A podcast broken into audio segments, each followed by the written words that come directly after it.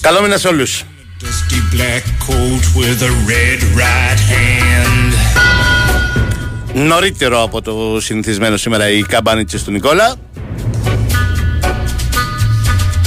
Wrap you in his arms, tell you that you've been a good boy. He'll rekindle all the dreams that took you a lifetime to destroy. He'll reach deep into the hole, heal your shrinking. Ρε, με ταλαιπωρείς έτσι, με ταλαιπωρείς έτσι. Δεν ξέρω γιατί Στέφανε, νομίζω ότι χρειάζομαι ένα χρόνο άδεια με αποδοχές και άλλον έναν άναφο αποδοχών.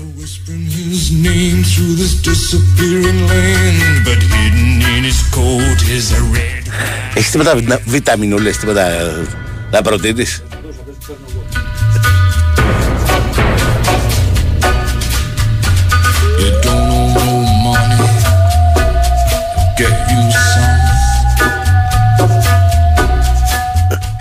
βλέπει πιο κουρασμένος από τους παίκτε του Παναγού και Τσάικ. Που πρέπει να φύγαν, να φύγαν εχθέ και, και να δυσκολευόντουσαν να αναπνεύσουν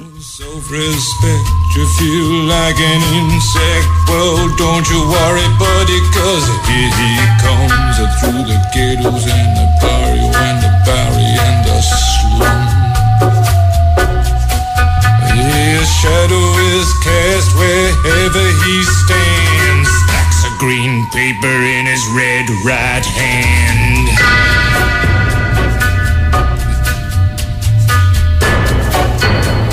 Ρε Τσόχολο είσαι μια ολόκληρη αργία από μόνος σου γιατί πρέπει να σε φάμε στη μάπα και σήμερα. Αυτό είναι μια πραγματικότητα την οποία αναρωτιέμαι κι εγώ.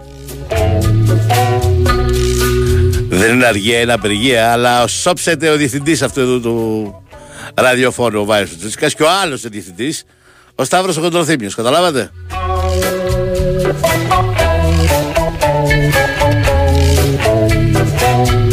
Τέλος εδώ είμαστε, θα τα πούμε όλα, θα τα συζητήσουμε όλα. Θα έχουμε και τους ε, ρεπόρτερ κλασικά στις ώρες τους για να δούμε όλα, όλα όσα συνέβησαν αυτό το Σαββατοκύριακο.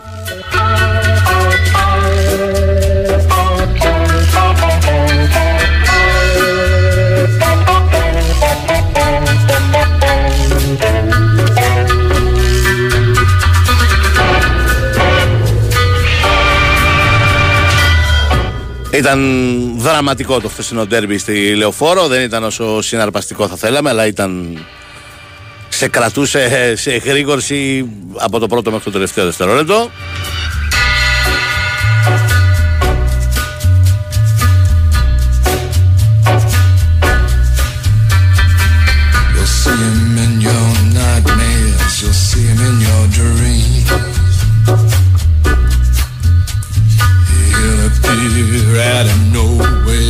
Έρθε και κουβάζει με τον καφέ, όλα καλά.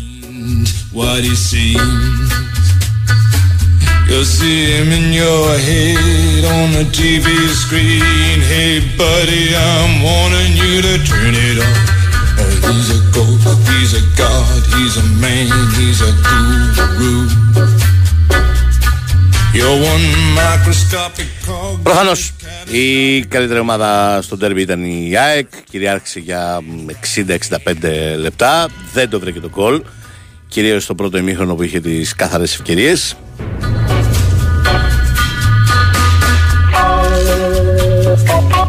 Προφανώς όπως και είπε και ο Ιβάν, ο Παναθηναϊκός δεν ήταν στην καλύτερη δυνατή κατάσταση για να παίξει αυτό το ντέρμπι. Ο ίδιος το απέδωσε στην πίεση, στο στρες.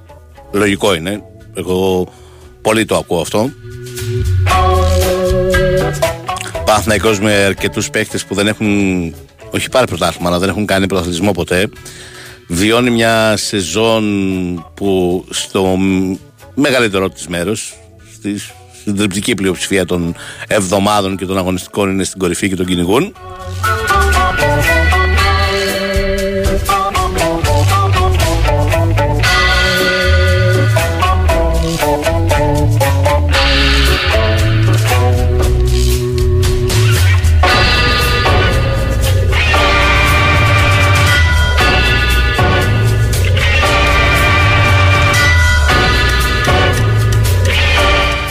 Παναθηναϊκός χθες είχε αυτό το έλλειμμα που έχει σπάνια στα παιχνίδια του. Είχε αυτή την ανθεκτικότητα που έχει πάντα. Και αυτό είναι που τον κράτησε χθες. Είχε αυτή την καλή ανασταλτική λειτουργία σε αρκετά επίπεδα του παιχνιδιού, αλλά όχι σε έναν βασικό αυτό στον άξονα. Όπου εκεί ήταν φανερό ότι ο Ρουμπέν Πέρεθ δεν ήταν καλά. Το τρίτο λεπτό το έβαζαν επιδέσμους. Δεν ήταν μακριά από τον γνωστό εαυτό του και προφανέστατα έχει να κάνει ε, και με, τον, με τις ενοχλήσεις που νιώθει και είναι προφανώς επηρεασμένος.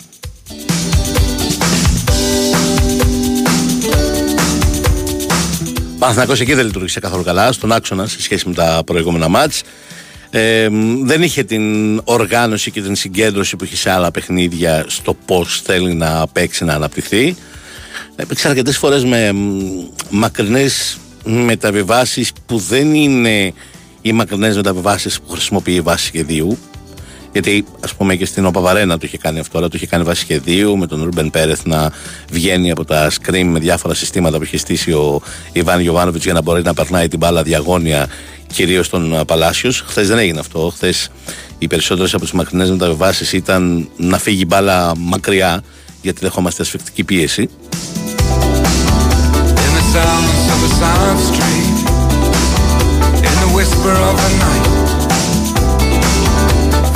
Όλο αυτό πέρα από την, το έλλειμμα ενέργειας που υπήρχε στον uh, Παναθηναϊκό και το άγχος που ήταν φανερό, όλο αυτό τον, τον δημιούργησε, τον έβγαλε και λίγο από τα νερά του γιατί η ομάδα δεν λειτουργούσε με τον τρόπο που λειτουργεί και όταν δεν παίζεις με τον τρόπο που είσαι συνηθισμένος να παίζεις, δημιουργούνται διαφόρων ειδών ανασφάλειες μέσα στο παιχνίδι σου. Ο Παναθηναϊκός ήταν χθε ανασφαλή σε πάρα πολλές περιπτώσεις.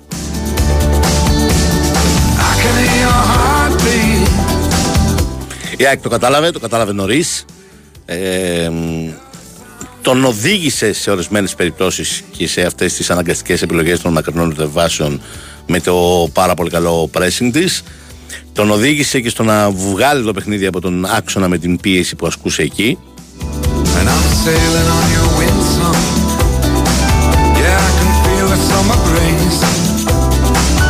got me walking on my tiptoes You got me standing on my knees From the mills way down in Pittsburgh To the clubs of Gay Paris I no matter where the roam goes You can always get to me Yeah Όμως το άντεξε και αυτό ο Παναθηναϊκός δεν ξέρω αν θα αντέξει άλλα τρία. Είναι πολύ μεγάλη κουβέντα αυτή για να γίνει. Και μάλιστα τώρα που τα μάτια είναι συνεχόμενα μέσα σε δύο εβδομάδες, πέντε ντέρμπι δεν είναι εύκολο ή τέλος πάντων πέντε πολύ απαιτητικά μάτια δεν είναι εύκολο για κανέναν.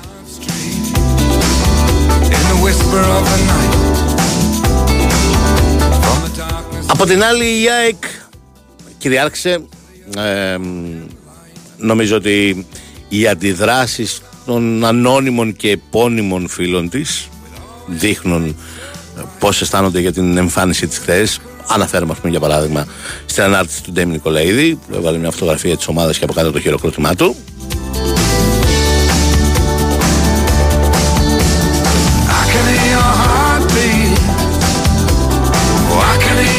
Η ΑΕΚ έπαιξε χθες όπως ήθελε να την δει κάθε φίλος της να παίζει σε έναν τελικό πρωταθλήματος εκτός έδρας. Ούτε το αντιμετώπισε ως εκτός έδρας μάτς, ούτε άλλαξε στο ελάχιστο τον τρόπο παιχνιδιού της. Έβγαλε το σχέδιό της, την προσωπικότητά της, έμεινε ανεπηρέαστη από κάτι που προφανώς θα μπορούσε να επηρεάσει οποιαδήποτε ομάδα. Ξαφνική ίωση πολλών ποδοσφαιριστών και αλλαγή σχεδίων και τοποθέτηση ποδοσφαιριστών στην αρχική δεκάδα που έχουν λίγο, μικρό χρόνο συμμετοχής, όπως για παράδειγμα ο Γαλανόπουλος.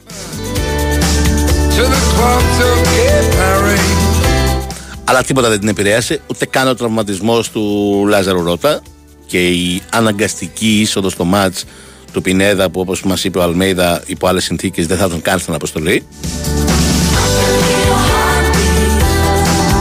Και ο Πινέδα μπήκε και έπαιξε δεξί μπακ και το έκανε με φοβερή άνεση. Ένα παιδί που έχει παίξει φέτος με την φανέλα της ΑΕΚ 8 θέσεις. Δεν έχει παίξει center for, δεν έχει παίξει stopper και δεν έχει παίξει τερματοφύλακας.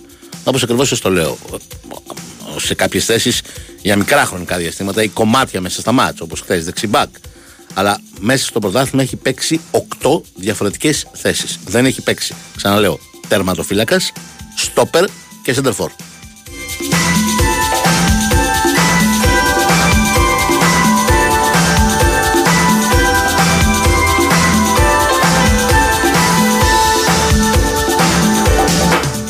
Πάμε σε break. Το είπα και χθες με τον ίδιο τρόπο. Το είπα και χθες στο σχολείο μετά τη λέξη του μάτς. Με τον ίδιο τρόπο θα το πω και σήμερα. Αν είσαι ουδέτερος και έχεις δύο τηλεοράσεις μπροστά σου και η μία παίζει ΑΕΚ και η άλλη παίζει Παναθηναϊκό, το μάτς της ΑΕΚ θα κάτσεις να δεις. Δεν υπάρχει αμφιβολία γι' αυτό. Αλλά αυτό, όπως έχω ξαναπεί πάρα πολλές φορές, δεν σημαίνει ότι σου δίνει το πρωτάθλημα. Ούτε η πρώτη φορά θα είναι που μια τέτοια ομάδα δεν θα το πάρει, ούτε η δεύτερη, ούτε η τρίτη, ούτε ελληνικό φαινόμενο είναι, ούτε η τελευταία θα είναι.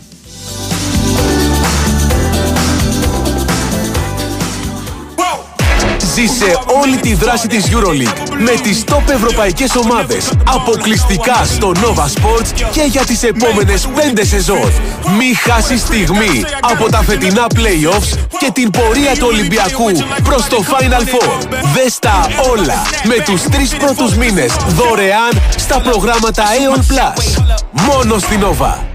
Η προσφορά ισχύει για νέα 24 μήνα συμβόλαια στα προγράμματα Aeon Plus. Οι δωρεάν μήνες αφορούν τα πάγια του πρώτου, δεύτερου και τρίτου μήνα. Η Winsport FM 94,6 ο όμιλος FDL Group, ηγέτιδα δύναμη στο χώρο των logistics, αναζητά εργαζόμενους αποθήκης, χειριστές περονοφόρων και επαγγελματίες οδηγούς για τις εγκαταστάσεις του στην ευρύτερη περιοχή του Ασπροπύργου. Μόνιμη και σταθερή εργασία, ανταγωνιστικό πακέτο αποδοχών, ευχάριστο περιβάλλον, μπόνους παραγωγικότητας, γεύμα εργασίας. Γίνετε μέλη της ομάδας FDL στην ιστοσελίδα fdlgroup.gr ή στείλτε βιογραφικό στο hr Ζήσε την προσπάθεια του Ολυμπιακού για πρόκριση στο Final Four στο Big Win Sport FM 94,6. Λιθουανία μέσω Κωνσταντινούπολης θέλει να πάει η ομάδα του Γιώργου Μπαρτζόκα και αυτό θα προσπαθήσει να καταφέρει την Τετάρτη στις 9 παρατέταρτο. Οι Ερυθρόλευκοι αντιμετωπίζουν στο τρίτο μάτι της σειράς στη Φενέρμπαχτσε και ο πεσταλμένο μας στην Τουρκία Νίκος Ζέρβας θα περιγράψει τη σπουδαία αναμέτρηση. Φενέρμπαχτσε Ολυμπιακός, πράξη τρίτη με φόντο το Final Four του Κάουνα. Γιατί και στο μπάσκετ τα μεγάλα παιχνίδια παίζουν στο γήπεδο του Big Win Sport FM 94,6. Η Winsport FM 94,6 Πριν συνεχίσουμε όμως την κουβέντα μας, θα σας βάλω στο κλίμα του διαγωνισμού. Ξεκινάει από σήμερα και θα ολοκληρωθεί την Παρασκευή. Διεκδικήστε ένα υπέροχο τριήμερο στο μανιά της Mountain Resort στα πανέμορφα λαγκάδια Αρκαδίας με πλήρη διατροφή στο μανιά της Ρέστοραν της οικογένειας Μανιάτη. Το ταξίδι είναι μια προσφορά της Berkman Court προηγούμενη εβδομάδα σας στείλαμε στο Ναύπλιο και το ημέρο. Σήμερα, αυτήν την εβδομάδα, σας στέλνουμε στο, στα λαγκάδια Αρκαδία για το ταξίδι αυτό που είναι προσφορά της Berkman Court και ξέρετε πολύ καλά γιατί πρέπει να επιλέξετε την Berkman Court γιατί είναι η πρώτη κλινική μαλλιών στην Ελλάδα με πάνω από 70.000 μεταμοσχεύσεις που είχαν μόνιμα και φυσικά αποτελέσματα. Δηλαδή θα έχεις φυσικά μαλλιά ξανά που θα πάρετε μέρος στο διαγωνισμό, το αλλάζουμε αυτήν την εβδομάδα. Στέλνετε μήνυμα στο πλαίσιο messages που βρίσκεται στην ενότητα live στο site του Big Wings FM, γράφοντας το ονοματεπώνυμο και το τηλέφωνό σας. Για να δηλώσετε τη συμμετοχή και να μπείτε στην κλήρωση που θα γίνει την Παρασκευή. 2 ε, με 3 την Παρασκευή. Εκτάκτος σήμερα 12 με 2 διαγωνισμός από αύριο 2-3.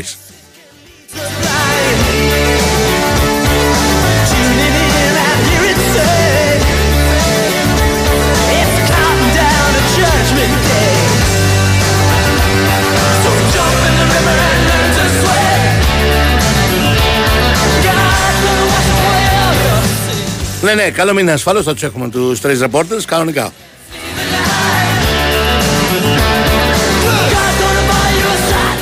Έλεγα λοιπόν ανεξάρτητα από το αν η ΑΕΚ θα πάρει το πρωτάθλημα, θα πάρει το κύπελο, θα πάρει το double και δεν το λέω τώρα, θυμίζω τον περασμένο Οκτώβριο, το έγραφα στο Γκαζέτα και το συζητάγαμε εδώ, ότι η άποψή μου είναι ότι η ΑΕΚ δεν είχε να περιμένει κάτι άλλο από τον Ματίας Αλμίδα. Έπρεπε εκείνη τη στιγμή κιόλας να ανανεώσει το συμβολαιό του. Πράγμα που συνέβη μετά από δύο-τρεις μήνες.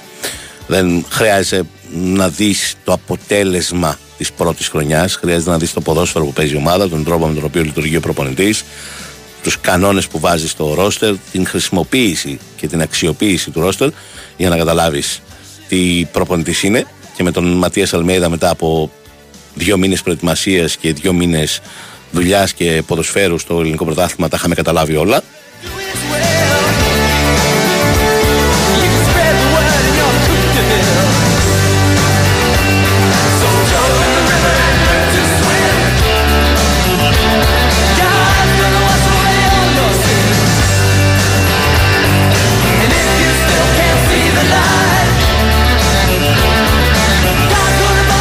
Οπότε, όπως ήταν ανεξάρτητο από το πώς θα τέλειωνε η σεζόν τον Οκτώβριο, όταν έλεγα ότι εδώ και τώρα πρέπει να ανανεωθεί το συμβολίο του Ματίας Αλμέιδα και πάνω του να ε, πορευτεί η ΑΕΚ και τα επόμενα χρόνια όσα περισσότερα μπορεί, βάζοντας και μια υψηλή ρήτρα, γιατί είναι βέβαιο ότι η δουλειά του θα προσελκύσει ενδιαφέρον από την Ευρώπη.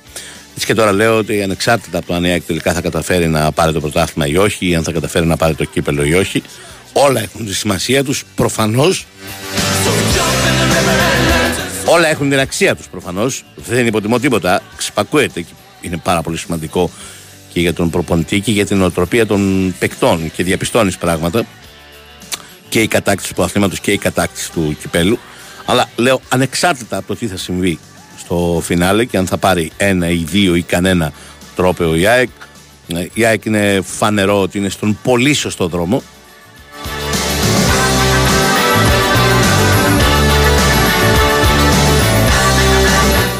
Και οι επιτυχίες αργά ή γρήγορα θα έρθουν όσο αυτό το project και το μοντέλο εξελίσσεται. Αρκεί να μην γίνουν, ε, πώς να το πω, βίαιες ανατροπές του ερχόμενου καλοκαίρι. Ξέρω εγώ να μην υπάρξουν μαζικές απώλειες ποδοσφαιριστών και πρέπει να χτιστεί αυτό και από την αρχή.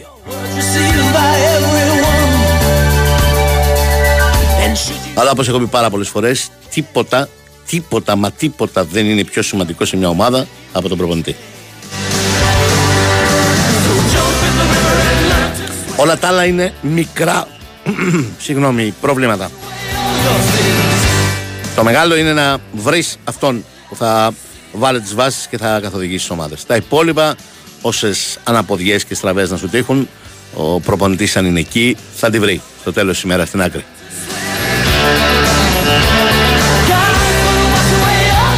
Και αυτό είναι και το μεγάλο όπλο του Παναθηναϊκού. Μια άλλη διαδικασία, ένα άλλου είδους, ένας άλλος είδους προπονητής, πολύ περισσότερο μάνατζερ ε, από τον ε, Ματίας Αλμέιδα.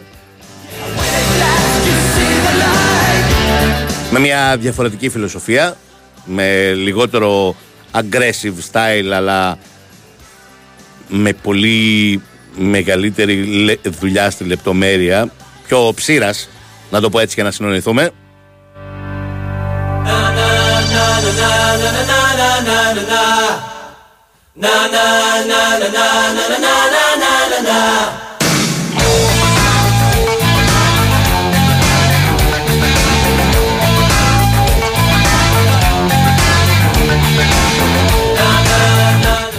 Και ως εκ τούτου και ο Παναθηναϊκός είναι εδώ που είναι με ένα όχι το ίδιο ποιοτικό ρόστερ με αυτό της ΑΕΚ είναι δεδομένο αυτό χάρη στη δουλειά του προπονητή του. Και ο Παναθηναϊκός θα συνεχίζει να εξελίσσεται όσο υπάρχει ο άνθρωπος εκεί που τελειώνει χθες το ντέρμπι και αυτομάτως, αφού κάθεται ένα λεπτό στον πάγκο του και επεξεργάζεται τι έζησε και τι είδε τα προηγούμενα 90 λεπτά, ξέρει τι έφτεξε, ξέρει ότι η ομάδα του δεν είναι καλή, δεν ήταν καλή, ξέρει τι πρέπει να διορθώσει, έχει απόλυτη γνώση της κατάστασης. Ο μόνος τρόπος για να προοδεύεις, να βελτιώνεσαι είναι αυτός. Δεν υπάρχει άλλος.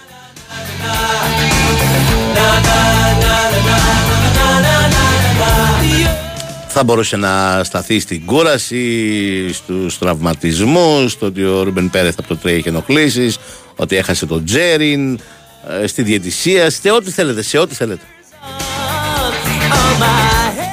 Δεν ήμασταν καλοί, μας κυρίευσε το άγχος, το στρες, δεν παίξαμε καλά και αν δεν παίξουμε καλά δεν μπορούμε να κερδίσουμε. Δύο φράσεις, δύο σταράτες κουβέντες. Γεια σας.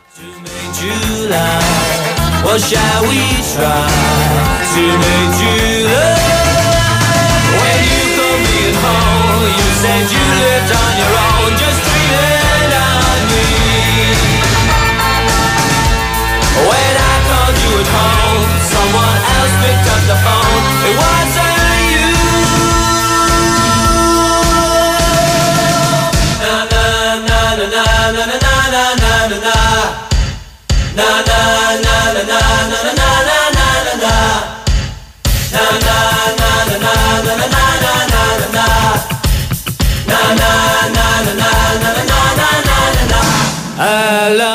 Ξαναλέω, είναι προφανές, επειδή έρχονται διάφορα μηνύματα, ότι το ποδόσφαιρο Τσάικ είναι πιο θελκτικό, πιο ωραίο στο μάτι, πιο εντυπωσιακό.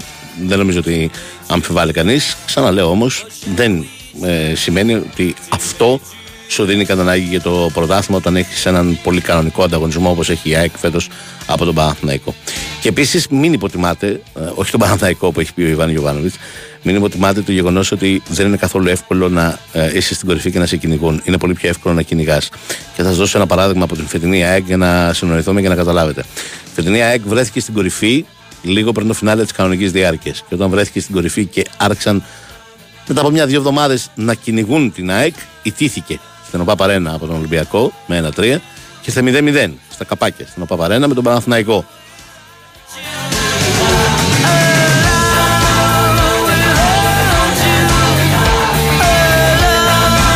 Η πίεση όταν είσαι πρώτος και προχωράει η σεζόν και τελειώνουν οι στροφές και τελειώνουν οι αγωνιστικές και θες να μείνεις εκεί είναι πολύ μεγαλύτερη από όταν είσαι δεύτερος και κυνηγάς και έρχεσαι με την φόρα να τους πιάσω, να τους περάσω να τους προσπεράσω, να τους αφήσω πίσω.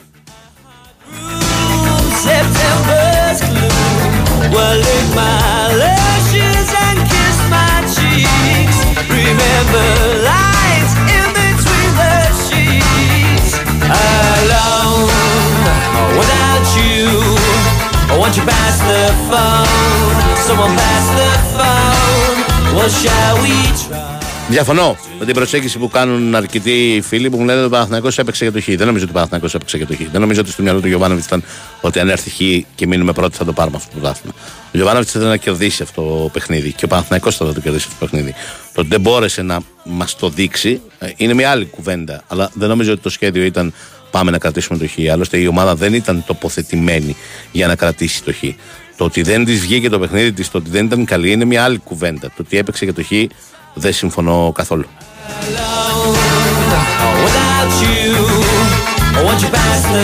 Και δεν συμφωνώ και καθόλου ότι ε, το Χ είναι τόσο μεγάλο προβάδισμα για τον Παναθηναϊκό για το πρωτάθλημα. Κατά την άποψή μου θα, θα είναι πολύ δύσκολο έως απίθανο θα μου κάνει τεράστια εντύπωση στα επόμενα έξι μάτια η να κάνει τρεις νίκες, ο Παναθηναϊκός τρεις νίκες και το πρωτάθλημα να κρυφθεί στην ισοβαθμία. Δεν νομίζω ότι θα συμβεί. Δεν ξέρω ποιος ή αν και οι δύο και πού θα κάνουν γκέλα, αλλά θα μου κάνει τεράστια εντύπωση.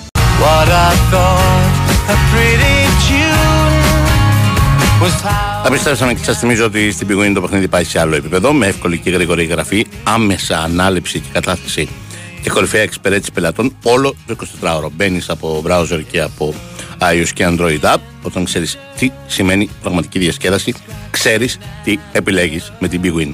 Επιτρέπεται σε άλλο των 20 ενό, ρυθμιστή σε app, με βοήθεια και θεά 1114, υπεύθυνο παιχνίδι. Όροι και προποθέσει στο bigwin.gr.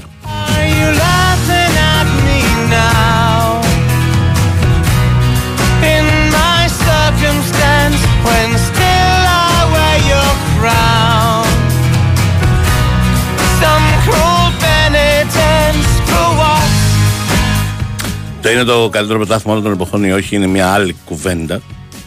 Ε, και το καλύτερο είναι πολύ σχετικό για να το προσδιορίσεις με τι ακριβώς προσδιορίζεται.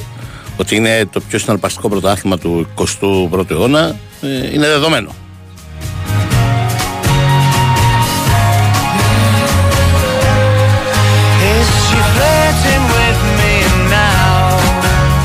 Και λέω τώρα εγώ, φαντάσου Στέφανέ μου, να συμβεί στην Ελλάδα ότι συνέβη χθες στην Τσεχία.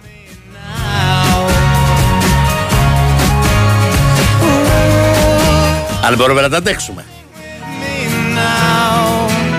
Τελευταία αγωνιστική η Σλάβια παίζει η μάτς, θέλει νίκη για να πάρει το πρωτάθλημα κοντά σε μια διάφορη ομάδα.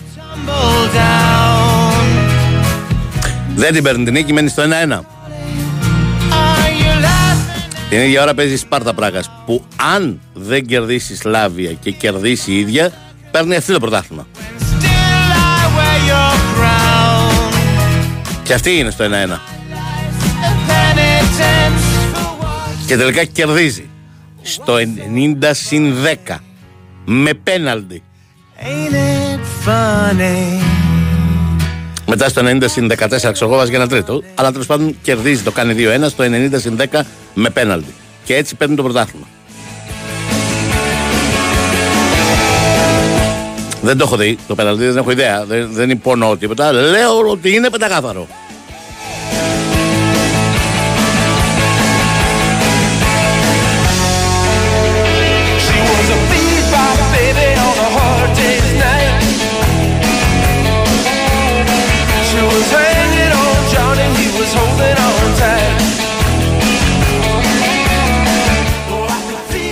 Και λέω τώρα, φέρ το αυτό στα ελληνικά μεγέθη. There was no use talking. Και δώσε το πρωτάθλημα όπου θες, είτε στην ΑΕΚ είτε στον Παναθηναϊκό. Με ένα-ένα η ΑΕΚ, ας πούμε, με το Βόλο τελευταία αγωνιστική και ένα-ένα ο Παναθηναϊκός με τον Άρη τελευταία αγωνιστική και νίκη ενός εκ των δύο με πέναλτι στο 90 συν 10. Yeah, we danced. Και ενώ μέχρι τότε έχουν κάνει δύο νίκες και δύο, ξέρω εγώ. Ή μία νίκη και μία ισοβαλία και δύο. Έχουν πάει ισόβαθμοι. Shake the paint off the wall. But when I saw her, Και αυτό μια εβδομάδα πριν τις εκλογές. Παίζει να μην κάνουμε εκλογές μετά από μια εβδομάδα. Παίζει.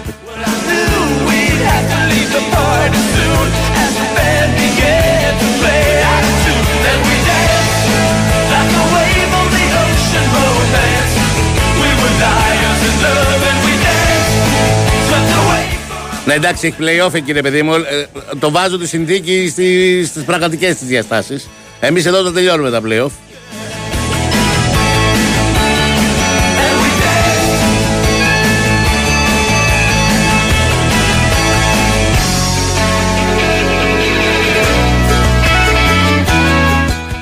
Λοιπόν, τα αφήνω στην άκρη όλο αυτό.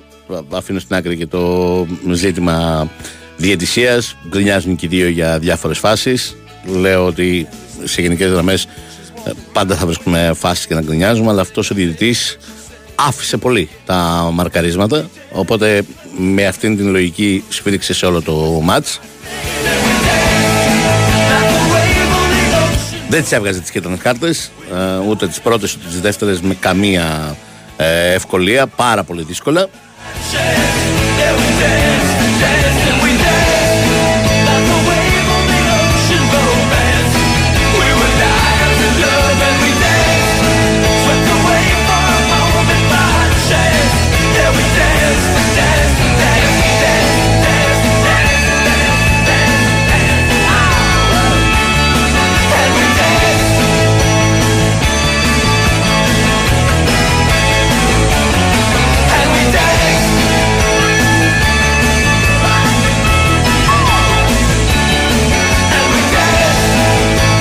Ολυμπιακός Βόλος δεν το είδα καθόλου όπως αντιλαμβάνεστε.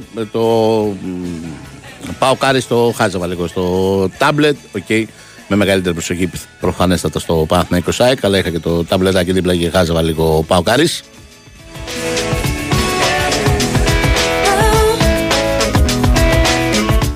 Και θα το είχα δει και πολύ λιγότερο αν δεν σου τράβαγε το μάτι, η αλήθεια είναι πολύ περισσότερο.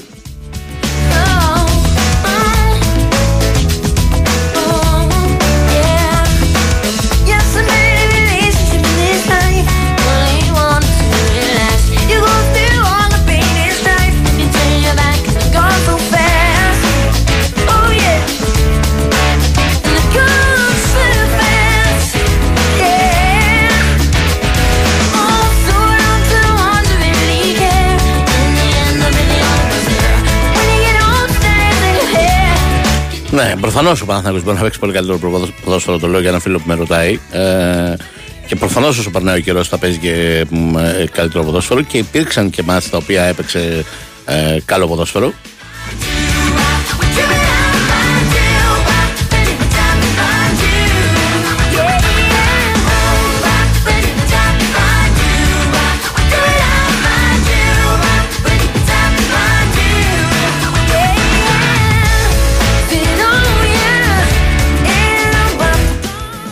Μετά ένας φίλος που νομίζω ότι είναι το πιο εντυπωσιακό στοιχείο του προπονητή Ματίας Αλμέιδα.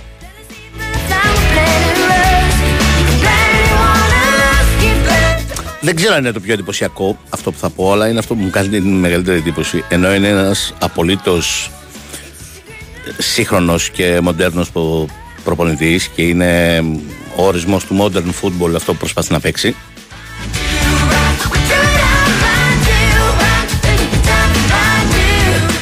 Βάζει κάτι πινελιές μέσα στα παιχνίδια ορισμένες φορές που ε, δυσκολεύεσαι ακόμα και να συνειδητοποιήσεις πως το κάνει που είναι ο ορισμός της πινελιάς against modern football Χθες, αν το παρατηρήσατε, ε, κάποιες στιγμές ε, η ΑΕΚ νόμιζε ότι παίζει χωρίς αριστερό ή χωρίς δεξιμπάκ. Γιατί υπήρχαν μεγάλα κομμάτια του παιχνιδιού που η εντολή στους δύο ακραίους οπισθοφυλακέ της, στον Πινέδα που έπαιξε κατά κύριο λόγο δεξιμπάκ αφού τραυματίστηκε νωρίς ο Λάζαρος Ρότα για παράδειγμα, ήταν μια εντολή τύπου αλέφαντου. Ακολουθεί τον Μπερνάρ ακόμα και στον Ντουζ. Δεν μας απασχολεί να, να, να παίζουμε χωρίς δεξιμπάκ. Ε, αν ο Μπερνάρ δεν είναι εκεί, δεν είναι στα αριστερά, θα είμαστε χωρίς δεξιμπάκ. Ε, εσύ θα είσαι όπου είναι ο Μπερνάρ. Αυτό δεν το κάνει όμως, πώς να το πω, άναρχα. Κάνει με ένα, με, έναν σχέδιο, με ένα σχέδιο και έναν τρόπο. Και ε, υπάρχουν παίκτες που έχουν εντολή να καλύπτουν τυχόν αναβάσματα στην προκειμένη περίπτωση, ας πούμε, του Χουάνκαρ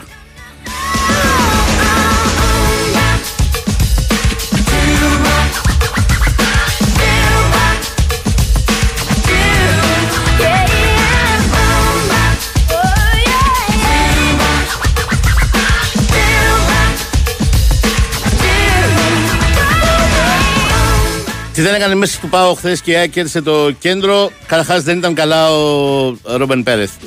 Και αυτό φαινόταν ε, ξεκάθαρα. Δεν ήταν καλά τα πατήματά του, δεν αισθανόταν καλά με τον εαυτό του, δεν ήταν καλά τα τρεξίματά του, δεν είχε την πίεση στον άξονα που έχει άλλες φορές, δεν είχε τις γρήγορες αντιδράσεις, γιατί αυτό συμβαίνει με τον ε, Ρόμπεν Πέρεθ.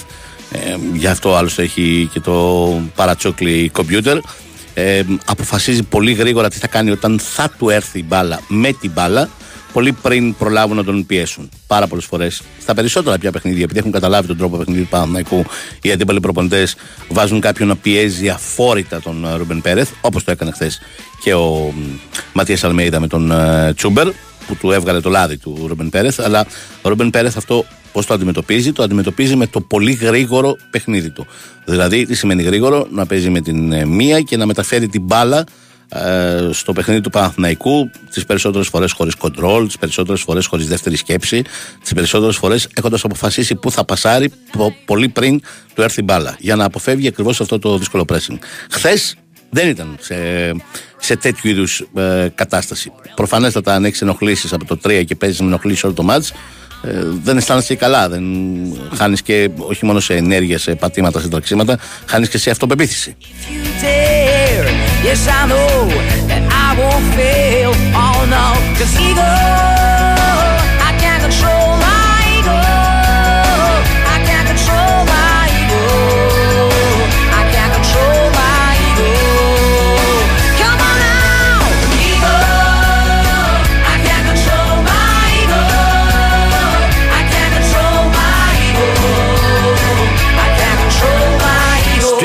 Walking through the night. You only see me in black and white. Well, no one pushes me around. Cause I'm the toughest guy in town. Well, I know that I'm not fair. Cause I want more and I don't care. Το δεύτερο πρόβλημα του Παναθηναϊκού ήταν ότι ο Τσέριν δεν λειτουργήσε καλά ανάμεσα στι γραμμέ όπω λειτουργεί σε άλλα παιχνίδια. Α, αυτό μπορεί να έχει εξήγηση δυτή, να το πω έτσι. Δηλαδή, ένα έχει να κάνει με το παιχνίδι της ΑΕΚ, που δεν άφηνε και να ανάμεσα στις γραμμές της. Κυρίως εκεί μπορεί και κινείται ο Τσέριν και γίνεται απειλητικός, όχι μόνο με δικές του εκτελέσεις, αλλά και στη δημιουργία, στη δημιουργία του παιχνιδιού. Γιατί ο Παναθηναϊκός είχε ανάγκη πολύ την δημιουργία από τον άξονα του Τσέριν χθες και δεν τη βρήκε αυτή τη δημιουργία. Ένα για τον τρόπο, ε, ένας λόγος είναι στον τρόπο με τον οποίο έπαιξε η ΑΕΚ και ένας άλλος λόγος είναι στο ότι ο, ο ίδιος ε, δεν φάνηκε να έχει την, την αυτοπεποίθηση και τη διάθεση να κάνει και αυτό το πράγμα μέσα στο παιχνίδι. Έμεινε πολύ περισσότερο στο να καλύπτει χώρους και να μαρκάρει παρά στο να πάρει πρωτοβουλίες που ήταν απαραίτητες χθες για τον Παναθηναϊκό. Και αυτοί οι δύο στον άξονα ήταν οι λόγοι για τους οποίους ο Παναθηναϊκός δεν μπόρεσε να δημιουργήσει, να κυκλοφορήσει καλά την μπάλα και να απειλήσει ε, το κακό παιχνίδι του Τσέριν και το πρόβλημα του Ρούμπεν Πέρεθ ή τέλος πάντων το κακό παιχνίδι του Ρούμπεν Πέρεθ όπου και αν οφείλεται είναι η εξήγηση για το ότι ο Παναθηναϊκός ήταν πολύ διαφορετικός χθες από τις άλλα παιχνίδια. Wanna be the best, care about the rest. I wanna have it all and I want it all now. I don't have a Η Winsport FM 94,6. Στη δυσκοιλιότητα μην αισθάνεστε μόνοι. Χιλιάδες άνθρωποι σαν εσάς βιώνουν τα ίδια δυσάρεστα συμπτώματα. Όμως, έχετε έναν πολύτιμο σύμμαχο. Το Εφεκόλ. Το Εφεκόλ ανακουφίζει με φυσικό τρόπο, χωρίς δυσάρεστες παρενέργειες. Εύκολο στη χρήση, χωρίς ζάχαρη. Μην διστάζετε να αντιμετωπίσετε τη δυσκολιότητα. Κάντε τη ζωή σας εύκολη με Εφεκόλ. Κατάλληλο και για παιδιά. Εφεκόλ. Ιατροτεχνολογικό προϊόν CE0426. Η Winsport FM 94,6.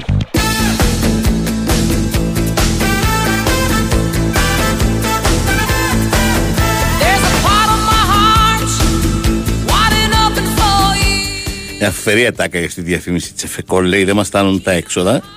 Μην έχουμε και αδιέξοδα.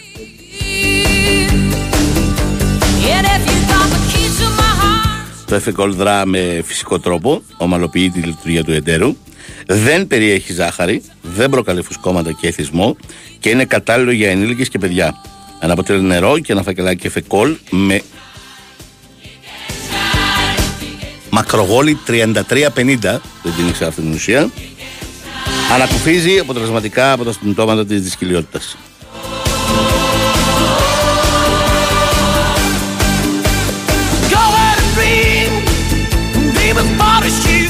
Λέει ένας φίλος, αν κερδίσει ο Παναθηναϊκός τον α, ΠΑΟΚ, τότε μ, θα το πάρει το πρωτάθλημα. Θα τις κάνει τις τρεις νίκες. Δεν ξέρω αν ισχύει, αλλά και εγώ και έχουμε στην αλέα το στη τηλεφωνική γραμμή στον Τάσο Νικολογιάννη και το συζητάγαμε και εκτός αέρα όταν αλλάζαμε σκητάλη, αυτός έφευγε, εγώ ερχόμουν. Ότι αυτό το μάτς είναι πάρα μα πάρα πολύ δύσκολο για τον α, Παναθηναϊκό. Χαίρετε κύριε. Γεια σου Μάικ. Τι κάνετε; Κάνεις; Καλά μια χαρά. Σε Μήπως- χώσανε πρωτομαγιά ε. Ε, Ναι, οι διευθυντές, φίλε, οι διευθυντές καλά να Είναι είναι. αυτό το πράγμα, Ε, ε. Οι διευθυντές καλά να είναι.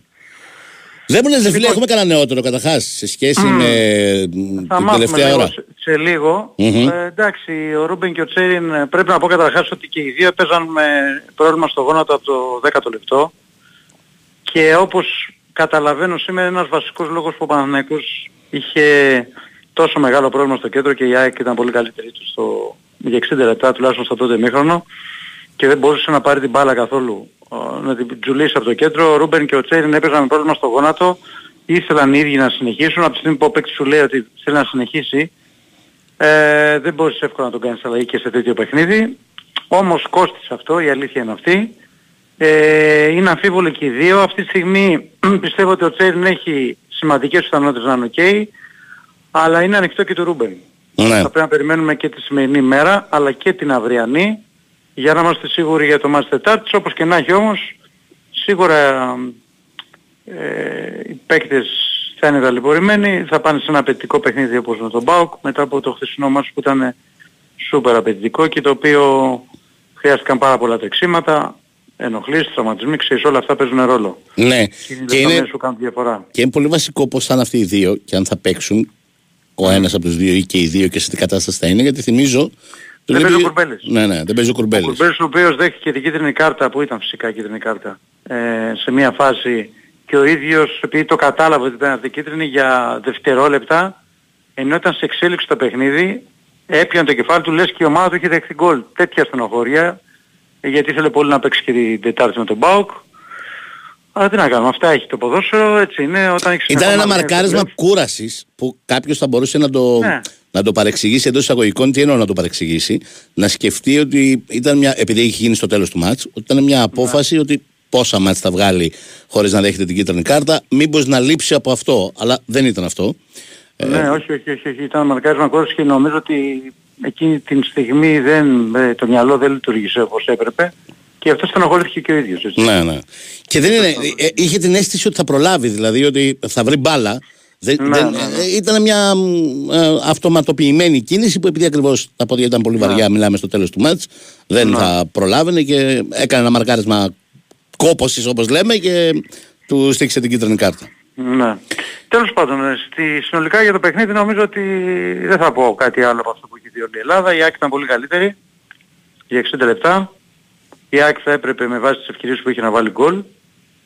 Παναγικός έχει μία ευκαιρία από, ε, από το, τη στημένη φάση του Μπερνάρ την κεφαλιά του Σπόρα, μεγάλη ευκαιρία και αυτή, αλλά η ΑΕΚ στο πρώτο μήχρονο έχοντας κερδίσει τη μάχη του κέντρου, επαναλαμβάνω, είχαν επηρεαστεί πολύ ο Ρούμπεν και ο Τσέριν από τους τραυματισμούς.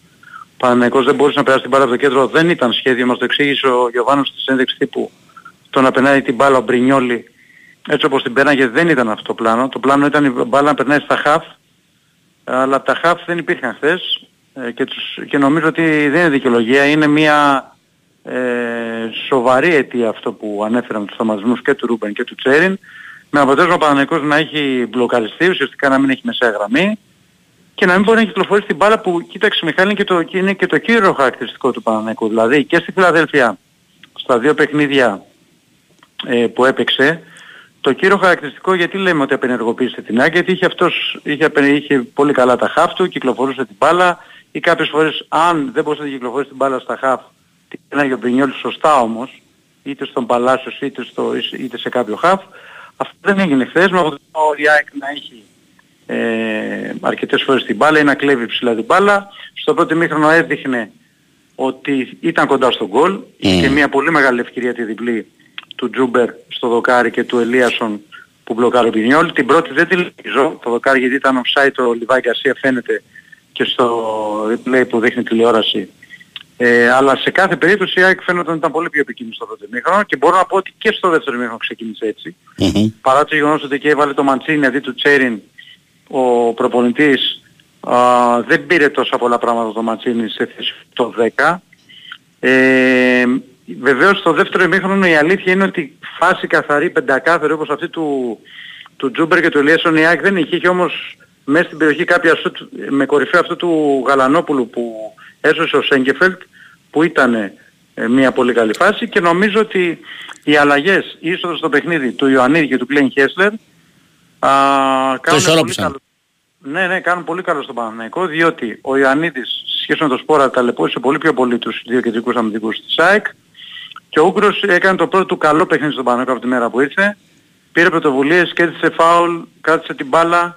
Απλά ο Παναθηναϊκός σε αυτό το κομμάτι εκεί που το ισορρόπησε δεν μπορούσε να κάνει άλλη φάση. Είχε μόνο ένα σου του Τσόκαη δεν είχε Α, κάτι άλλο. αυτό είναι το, το, πώς να το, πω, το, το, δυσάρεστο, το πιο δυσάρεστο από όλα για τον Παναθηναϊκό. Όλα τα άλλα εξηγούνται ότι στο κομμάτι που ο κόσμος τον σπρώχνει ε, έχει αισθανθεί ότι έφυγε από τα δύσκολα, έχει φτάσει στο 75-80 πια την έχει την μπάλα στα πόδια αρκετά. Δεν απειλείται, έχει ώρα να απειληθεί. Άρα νιώθει μια μεγαλύτερη ασφάλεια και μια καλύτερη ψυχολογία. Εκεί σε αυτό το κομμάτι που κερδίζει συνεχώς μέτρα, ε, περιμένεις να κάνει, δεν λέω πέντε φάσεις, λέω δύο φάσεις. Γιατί και το σου του Τσόκα Ισχύει. είναι ένα. ε, δεν τη λες ευκαιρία, Εντάξει, είναι ένα στο μακρινό τέτοιο σου. περιοχή, ναι, ναι, ναι, ναι. Ε, εκεί δεν μπορεί ο Παναθηναϊκός να βγάλει ούτε κάποιες συνεργασίες, ούτε υπάρχουν δύο-τρεις φορές που υπάρχουν προϋποθέσεις για να βγει δύο με τρεις ή τρεις με τρεις με μια καλή πάσα 5-10 Σωστό. μέτρων και δεν βγαίνει αυτή η καλή πάσα.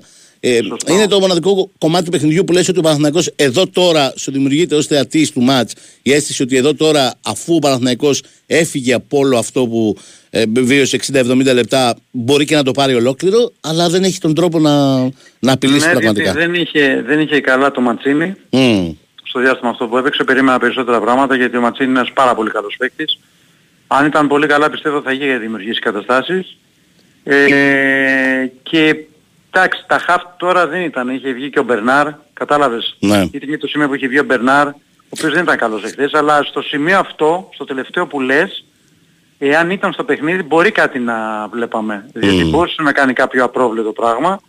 Έχει μπει και ο Τσόκαη για να δώσει περισσότερη ενέργεια στην ομάδα και γι' αυτό δεν πήρε τα πράγματα που έπρεπε να πάρει στα τελευταία λεπτά ο Παναναϊκός. Σε κάθε περίπτωση είναι ένα αποτέλεσμα που δεν το ήθελε ο Παναναϊκός, θέλει τη νίκη.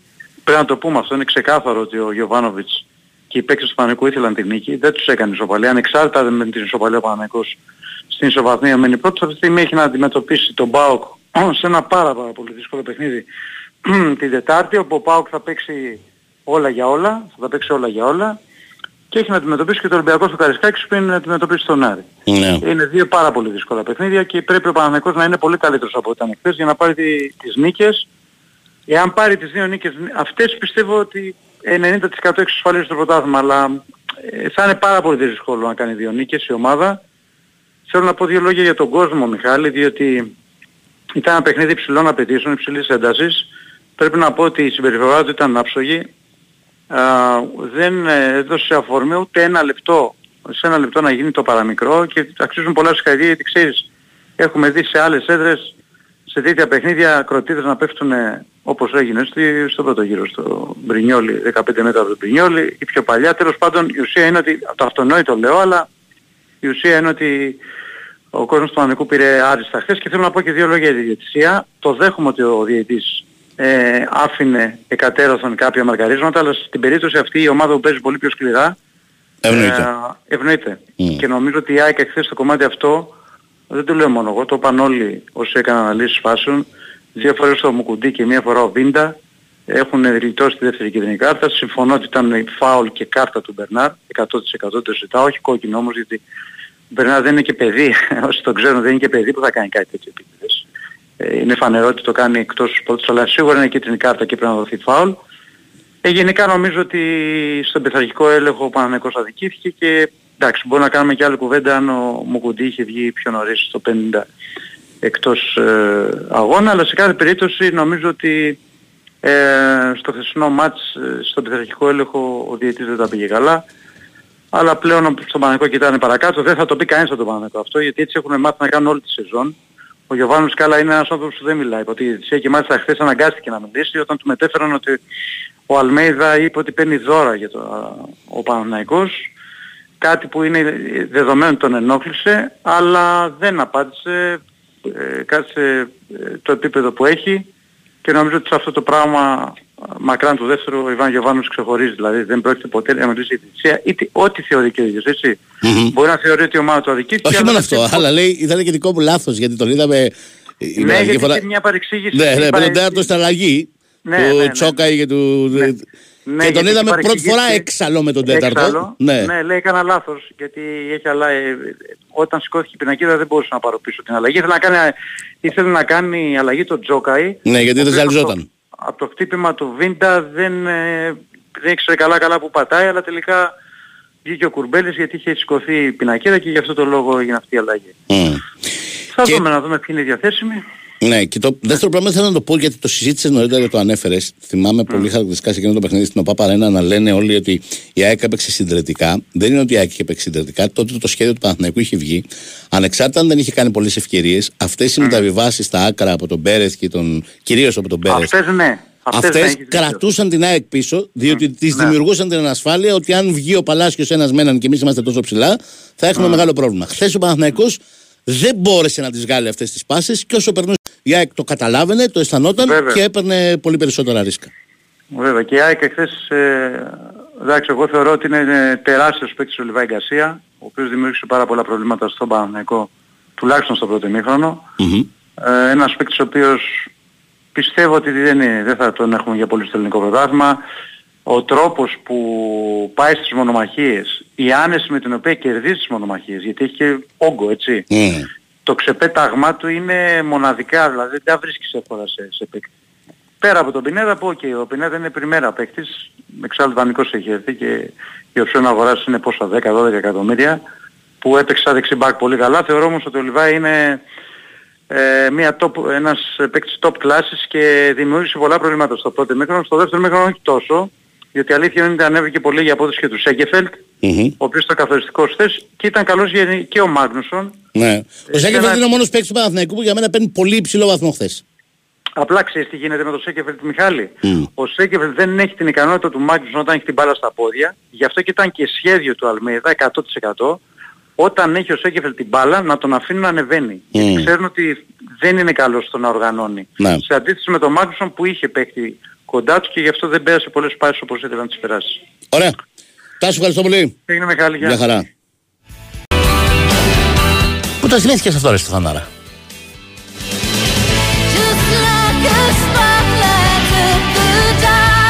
Πότε είναι αυτό;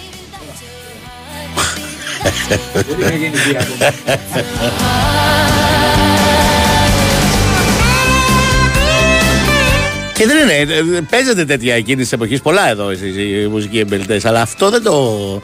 Δεν είναι από τα must, από τα αγαπημένα σας.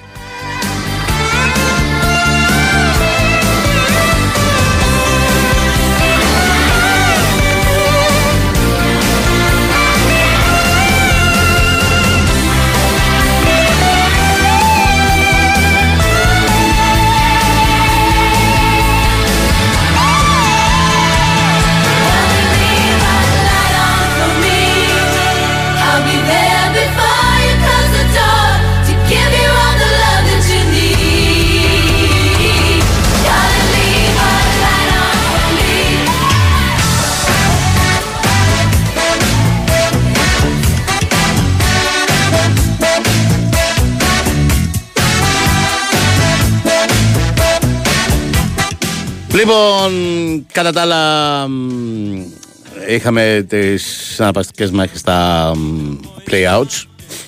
Στο οποίο η αλήθεια είναι ότι και εκεί γίνονται πολύ σπουδαία μάτσα, αλλά δεν πέφτουν πάνω τα φώτα της δημοσιότητας. Είχαμε έναν κακό χαμό στο Αγρίνιο. Λογικά. My brother Joe and me climb down the family tree. That grew Το έχω πει ανεξάρτητα από το χθεσινό μάτς. Δεν αναφέρομαι στο χθεσινό μάτς. Ε, κατά την άποψή μου, ο Τάσος Σιδρόπουλο είναι κακός ζητητή. Δεν, δεν, δεν λέω ούτε. ε, δεν τα ακούω αυτά τα ύποπτος του συστήματος, τα έτσι, τα αλλιώς. Τα θεωρώ λίγο αστεία. Αλλά κατά την άποψή μου δεν είναι ένας καλός ζητητή. Δηλαδή δεν είναι κατηγορίας elite στην Ευρώπη ο Τάσος Σιδρόπουλο. Του φεύγουν πάρα πολύ συχνά πάρα πολλές φάσεις. Το ίδιο του συνέβη και στο, στο μάτς του Αγρίνη.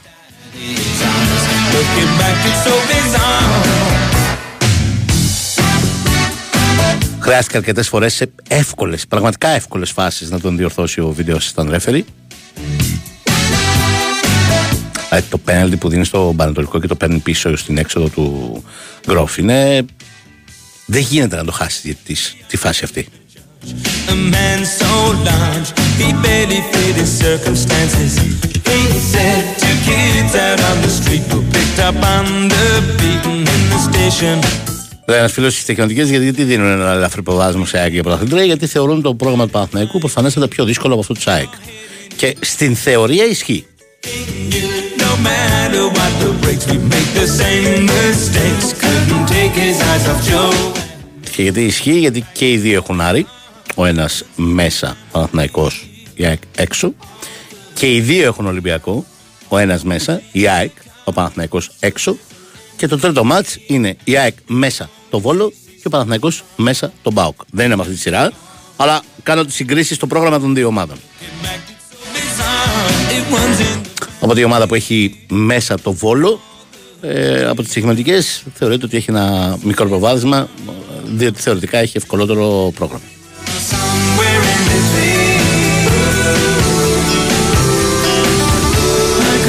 Άλλωστε, αν κατάλαβα καλά, οι διαφορές είναι πάρα πολύ μικρές στις αποδόσεις. Σχεδόν 50-50 το θεωρούν και οι στιγματικές. Όπως το έπεσε ένα πολύ μικρό ελαφρύ προβάδισμα στην Nike.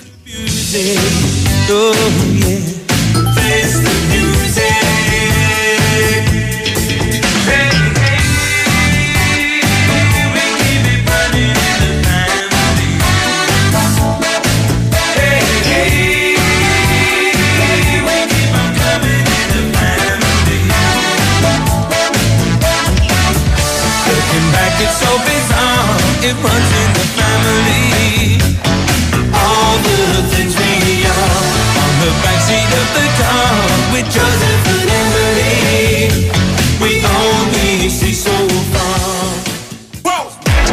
Ζήσε όλη τη δράση της EuroLeague με τις top ευρωπαϊκές ομάδες αποκλειστικά στο Nova Sports και για τις επόμενες 5 σεζόν. Μη χάσεις στιγμή από τα φετινά playoffs και την πορεία του Ολυμπιακού προς το Final Four. Δες τα όλα με τους τρεις πρώτους μήνες δωρεάν στα προγράμματα Aeon Plus. Μόνο στην Nova. Η προσφορά ισχύει για νέα 24 μήνα συμβόλαια στα προγράμματα Aeon Plus. Οι δωρεάν μήνες αφορούν τα πάγια του πρώτου, δεύτερου και τρίτου μήνα. Η Winsport FM 94,6. Έγινε 30 και ακόμα να φύγει από το σπίτι. Αφού είναι Μαρίς, πώς να φύγει; Μαρίς. Πάνω από 30 χρόνια στο χώρο της στεγανοποίησης προστατεύει το σπίτι σας από την υγρασία και τη φθορά με ολοκληρωμένες και αξιόπιστες λύσεις στην κατασκευή και την ανακαίνιση. Επικοινωνήστε με το επίσημο δίκτυο συνεργατών της Μαρίς. Μαρίς. Μέλος του Διεθνούς Ομίλου Σεντ Γκομπέν.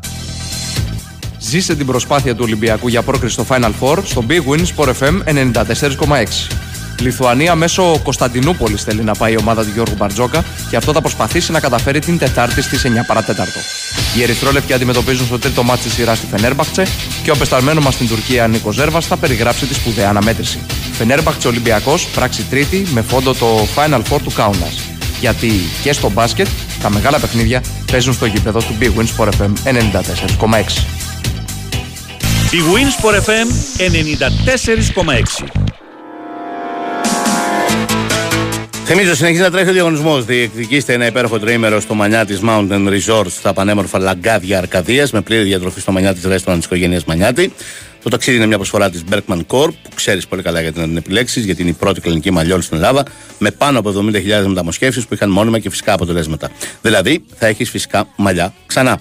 Θυμίζω ότι για να πάρεις μέρος του διαγωνισμού στέλνει μήνυμα στο πλαίσιο messages που βρίσκεται στην ενότητα live στο site του Big Win Sport FM, γράφοντας το όνομα, τεπώνυμο και το τηλέφωνό σας. Εκεί που μας στέλνετε τα μηνυματάκια δηλαδή που διαβάζουμε. Για να δηλώσετε συμμετοχή και να μπείτε στην κλήρωση που θα γίνει την Παρασκευή 2 με 3 ε, στην εκπομπή 2 με 3, όχι 12 με 2 που κάνουμε εκτάκτο σήμερα. Την Παρασκευή, λίγο πριν από τις 3 θα γίνει η κλήρωση. Έχω Κώστα Νικολακόπουλο και οφείλω να σου πω, φίλε, ότι έχω δει μόνο τα στιγμιότυπα. Ούτε καρέ live από το Ολυμπιακό Βόλος.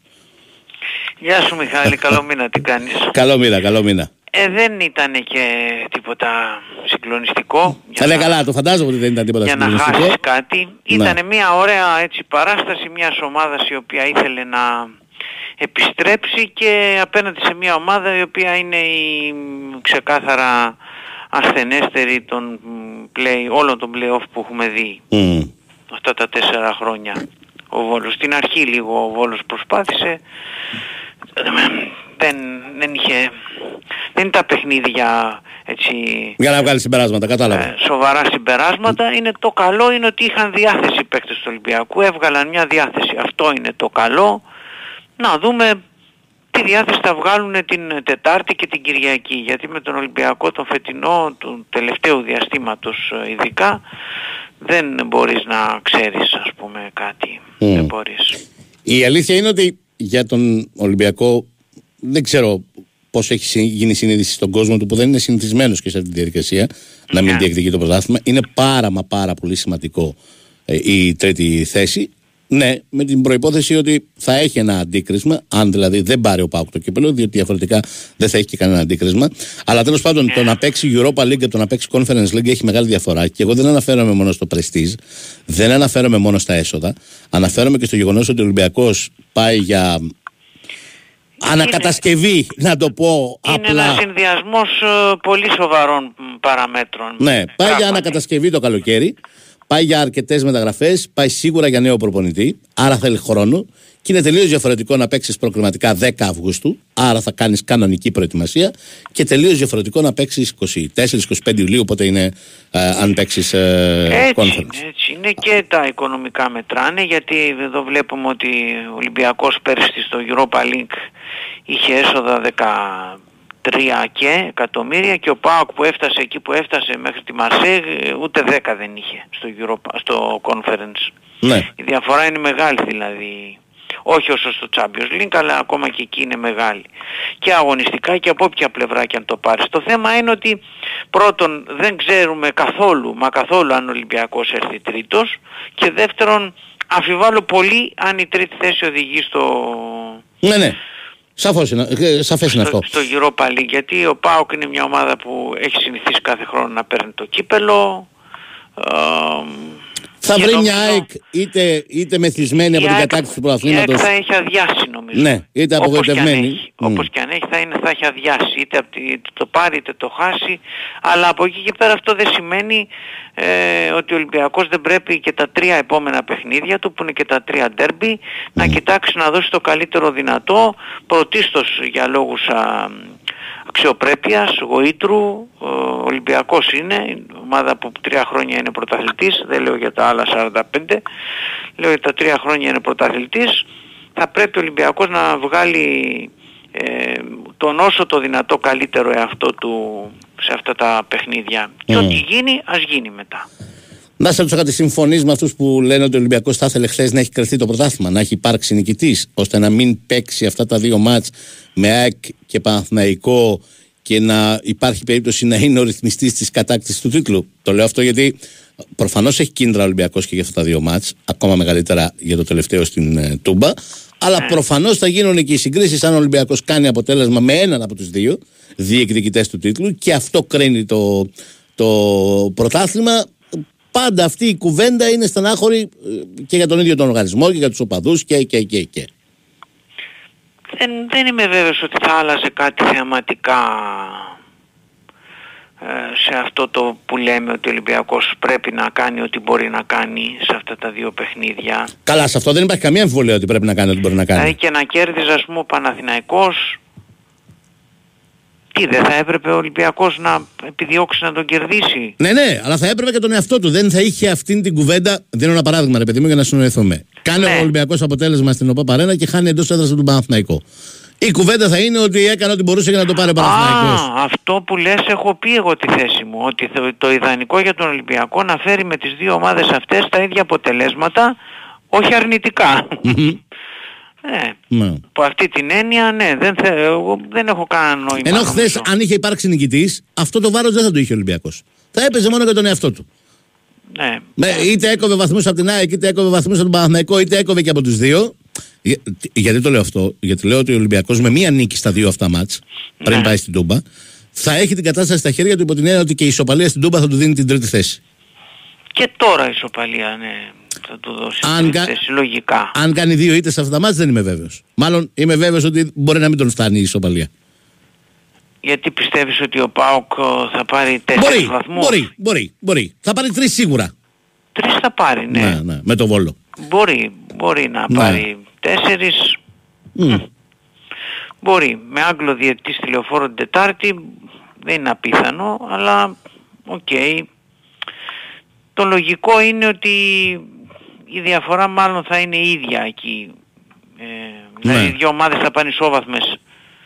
Το πιο πιθανό λέμε είναι να πάνε ισόβαθμες στην Τούμπα. Ναι, Το πιο πιθανό. ναι. ναι. Έτσι μου φαίνεται. Χθες πιο είδαμε, πιθανό. είδαμε πολλές αλλαγές. Φαντάζομαι την Τετάρτη θα δούμε ένα πιο βασικό, να το πω έτσι, για να συνοηθούμε σχήμα. Δεν μπορούμε να είμαστε βέβαιοι με τον Ζωζέ Ανιγκό για τίποτα πρέπει να απαντήσω. Δεν μπορούμε να είμαστε βέβαιοι. Φαντάζομαι ότι ο Χουάνκ θα παίξει. Ναι. Ο Ρέαμτσουκ θα παίξει. Α, δεν είσαι Ένα από σίγουρος. τα δύο παιχνίδια, ε, εγώ αν ήμ- θα ήθελα να δω το Ραμόν. Τι τον έχεις πάρει το Ραμόν. Να το βάζεις να παίζεις μόνο με το Λαμία και με το Βόλο; Τι τον πήρες δηλαδή. Δεν σε ένα μισό εκατομμύριο. Πώς ήταν χθε. Πώς θα τον αξιολογήσεις δηλαδή ένα παίχτη άμα δεν το βάλεις σε κάποιο δύσκολα παιχνίδια; Για να καταλάβω κι εγώ είναι να δω από το Γενάρη. Ναι. Έχεις κάνει μια μεταγραφή, έχεις δώσει ένα μισό εκατομμύριο και τον βάζεις και παίζεις μόνο με τη Λαμία και τον Πανετολικό και τον ε, Βόλο. Ναι. Πώς θα τον αξιολογείς για τη νέα σεζόν; Λέω εγώ, χαζός ας πούμε. Ναι, ναι. Τα έχει αυτά ο Ολυμπιακός με τους αριστερούς μπακ φέτος. Το ίδιο έγινε και με τον Λάιτνερ. Ο οποίος μαθαίνω ότι κάνει σπουδαία πράγματα τώρα. Έκανε μια καλή, έκανε ένα καλό κο- έτσι, ξεκίνημα αλλά μετά ήταν άτυχος. Δυστυχώς τραυματίστηκε και έχασε τη σεζόν την υπόλοιπη. Ναι. Είχε κάνει δύο παιχνίδια όμως καλά στην Αούστρια αλλά στο τρίτο τραυματίστηκε. Ατύχησε ο καημένος και Ναι. τραυματίστηκε. Πώς ήταν ο Ραμόν χθες, έστω και αν δεν, δεν μπορείς να βγάλεις προφανώς. Περισσότερο καλός νομίζω παρά κακός ήτανε. Έχει μια έμφυτη επιπολαιότητα που λίγο άτσαλο το παιχνίδι του είναι Ναι. Που τον κάνει να χάνει λίγο τις εντυπώσεις. Από την άλλη έχει ταχύτητα μεγάλη που δεν έχει κανένας παίκτης του Ολυμπιακού. Έχει ενέργεια, βγάζει ενέργεια. Ε, είναι επιθετικογενής. Έχει ερωτηματικά το παιχνίδι του αλλά αν τον βλέπεις μία φορά το δίμηνο να παίζει ένα τέτοιο παιχνίδι δεν πρόκειται να βγάλεις άκρη. Μμμ. δεν, δεν μπορείς να κάνεις ε, Ναι, σωστά. συμπέρασμα δηλαδή τι συμπέρασμα να βγάλεις Ναι. ότι, ότι υπάρχουν ερωτηματικά υπάρχουν. ναι. Δεν, ε, δεν υπάρχει καμία αμφιβολία περί τούτου. Αλλά δεν είναι μερικά πράγματα που δεν βλέπεις ας πούμε ότι ο πιο φορμαρισμένος παίκτης του Ολυμπιακού είναι ο Φορτούνης και ο Φορτούνης τον παίζει πλάγια ας πούμε. Ναι. Έχεις ένα άλογο και δεν το αφήνεις να καλπάσει ξέρω εγώ. Ε, Πιστεύεις ότι και την Τετάρτη μπορεί να δούμε πάλι Βαλμποενά βασικό. Τι να σου πω εδώ ο Ολυμπιακός ε, παίζει συνέχεια ο Μπιέλ και παίζει με παίχτη λιγότερο ο Ολυμπιακός. Ναι. Τι να σου πω. Είναι εδώ και καιρό που το παιδί δεν ε, για κάποιους λόγους έχει Μετά κούραση, τον γκολ εχθές συνή- ε, ήταν έχει- πολύ καλύτερος έχει όντως; ψυχολογία, έχει να έχει δεν ξέρω τι. Ήταν λίγο καλύτερος ας πούμε από... Εντάξει, τώρα μιλάμε τώρα για ένα μάτς τώρα. Σωστά. Δεν, ε, δηλαδή ο Ολυμπιακός μοιάζει πολλές φορές να παίζει τα παιχνίδια του με 9 παίχτες. Δεν έχει που δεν έχει μια δεμένη ομάδα πλέον που έφυγε ο Μίτσελ. Παίζεις και με λιγότερους παίχτες. Τι διεκδικήσεις μπορείς να κάνεις ας πούμε; Ναι. Τι μπορείς να διεκδικήσεις από τα παιχνίδια σου; Δεν ξέρω, τι να σου πω. Μμμ. Εγώ έτσι το βλέπω. Ο Βαλμπουενά χθες ήταν πάρα πολύ καλός βέβαια, πρέπει να πούμε. Μμμ. Και έτρεξε, μαχητής ήτανε και δηλαδή για, για ένα παίχτη 39 χρονών πρέπει να του βγάλουμε το καπέλο. Ναι. Απλά Και νομίζω ότι αισθάνεται και ο ίδιος ότι αυτές είναι οι τελευταίες παραστάσεις και αυτό είναι ένα από έξτρα αν κίνητρο. δεν είναι και οι τελευταίες, τι να πω τώρα. Το λέω γιατί είδαμε όλες τις εικόνες με τα μ, αποχαιρετισμού ας το πω ναι, έτσι. ναι. στο Δεν κόσμο δεν- του δεν Ολυμπιακού. χωράει καμία αμφιβολία ότι ο Ματιέ έχει βοηθήσει αφάνταστα τον Ολυμπιακό και τον βοηθάει και ακόμα και τώρα. Ναι. Χτες ήταν πάρα πολύ καλός. Αλλά όμως όταν παίζει μεγάλα και σκληρά παιχνίδια, ε, πώς, δεν γίνεται. Ναι.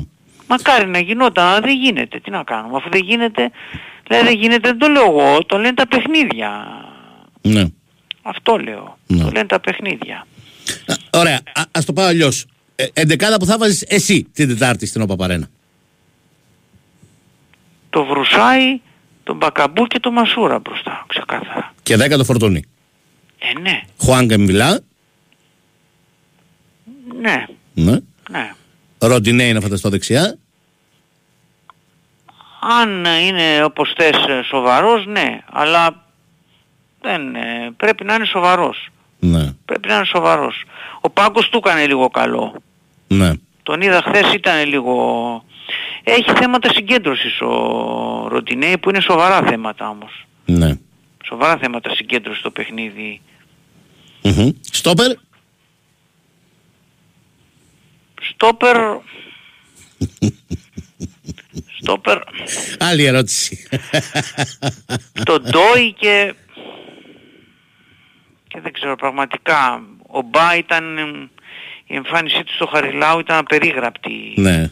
Αλήθεια. είναι. Απερίγραπτη όμως, ξέχωρα από τον γκολ και τέτοια, ήταν απερίγραπτη.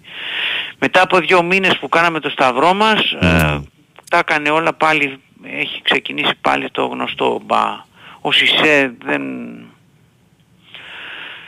Δεν ξέρω, πραγματικά δεν ξέρω. Ο Ναι. Ρέτσος έχει σταματήσει να παίζει, δεν ξέρω. Και αριστερά ένα από τα δύο παιχνίδια θα βάζα το Ρέαμτσουκ και ένα το Ραμόν, εγώ Μμμ. νομίζω. Ναι.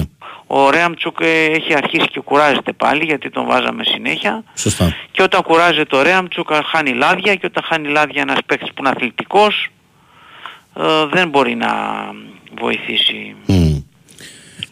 Το, Εγώ ρεπορτα... Αυτό θα έλεγα. το ρεπορτάζ σας σπάζεται και είναι το τελευταίο που ρωτάω το ε, ζωηρό ενδιαφέρον για τον ε, Αργεντινό προπονητή της Τίγκρες, τον ε, Μαρτίνες. Ναι, υπάρχει ζωηρό ενδιαφέρον αλλά δεν είναι ξεκάθαρο ότι δεν έχει αποφασίσει ο Ολυμπιακός. Ότι αυτός είναι. Δεν έχει αποφασίσει για το θέμα του προπονητή ακόμα. Ναι. Μπορεί να τραβήξει το θέμα. Και άρα ε, εκτιμάς ότι μπορεί να ξέρουμε τώρα 3, 4, 5, δεν έχει σημασία πόσους υποψήφιους, αλλά μπορεί να μας προκύψει άλλος ε, στην πορεία. Δεν μπορώ να το αποκλείσω γιατί ξέρετε πώς ε, είναι αυτά τα πράγματα, πώς απολύονται οι προπονητές. Να. Ο- Απολύθηκε ας πούμε ξαφνικά στην Ισπανία και και Φλόρες, Ναι, τη Χετάφε. ναι, Έτσι δεν είναι; ναι. Και πήγε ο Μπορδαλάς, που επίσης είχε... Πήγε ο γραφεί. Μπορδαλάς, Ναι. μπράβο, που ήταν ε, ανοιχτός. Ναι. Ε, οπότε μπορεί να προκύψουν και τέτοιες περιπτώσεις κι άλλες. Μμμ. Τελειώνουν συμβόλαια προπονητών, πολλών. Ε, δηλαδή δεν, δεν ασχολείται ο Ολυμπιακός μόνο με ελεύθερους προπονητές. Μμμ. Καλά, ναι, είναι προφανές αυτό από τον Μαρτίνες καταρχάς. Ναι, Ναι, και από τη στιγμή που το, αυτό το, το που ήθελε να κάνει ο Μαρινάκης ήταν να φέρει προπονητή τώρα. Τώρα ρε παιδί μου, να Ναι, ήταν ναι. στα πέντε τελευταία παιχνίδια, να ήταν στα τέσσερα, πέντε, έξι ανάλογα. Είπε όχι ο Γκατούζο, είπε όχι ο Ρος. Ναι. Ε, εκεί μπαίνει πλέον σε μια διαδικασία, αν δεν αλλάξει κάτι εκτάκτος που λέμε, Μμ. Αφού δεν θα έρθει κανένας τώρα, ας μην το ζωρίσω. Ας το ψάξουμε καλύτερα. Να ψάξω να εξαντλήσω τις πιθανότητες για την καλύτερη δυνατή επιλογή, ας πούμε, θεωρητικά πάντα. Μάλιστα. Ωραία, ευχαριστώ πολύ. Αυτά, Δελτίο. Μιχάλη μου, να σε καλά. Να σε καλά, Κωστή. Λέει ένας φίλος έζησε στο θρίαμβο της Λέστερ, πιστεύεις θα καταφέρει να σωθεί. Υπάρχει περίπτωση να γίνει ο άθλος Λέστερ στο ελληνικό πρωτάθλημα από επαρχική ομάδα, παραδείγματος χάρη Πανατολικό. Δύσκολο. Πολύ. Πολύ. Το δεύτερο. Το πρώτο, μη σου πω ψέματα, είναι πέντε ομάδες και θα πέσουν οι τρεις. Μάλλον έχει πέσει η Southampton. Είναι τέσσερις ομάδες και θα πέσουν οι δύο μαζί με τη Southampton. Είναι η Leicester που συζητάμε, είναι η Nottingham, είναι η Everton και είναι και η Leeds United. Δύο από τις τέσσερις θα πέσουν. Ε, προφανέστατα δεν υπάρχει πιο κρίσιμο μάτς από το απόψινό, από το απόψινό Leicester Everton. Ε, αν η Leicester κερδίσει σήμερα, έχει τις περισσότερες πιθανότητες από όλους και από τους τέσσερις για να την σώσει την παρτίδα. Αν όμως δεν κερδίσει σήμερα, ή αν ακόμα περισσότερο ιτηθεί σήμερα από την Everton, τότε είναι πφ, πολύ πολύ μπλεγμένη. Στο τέλος της ημέρας, χωρίς να κάνω εκτίμηση κατά ανάγκη για το σημερινό μάτς, νομίζω ότι μ- θα τη σκαπουλάρει πολύ δύσκολα, αλλά θα την σκαπουλάρει η Leicester. Νομίζω ότι θα πέσει η Southampton και δύο από τις ε, πώς το λένε, Nottingham, Leeds και Everton.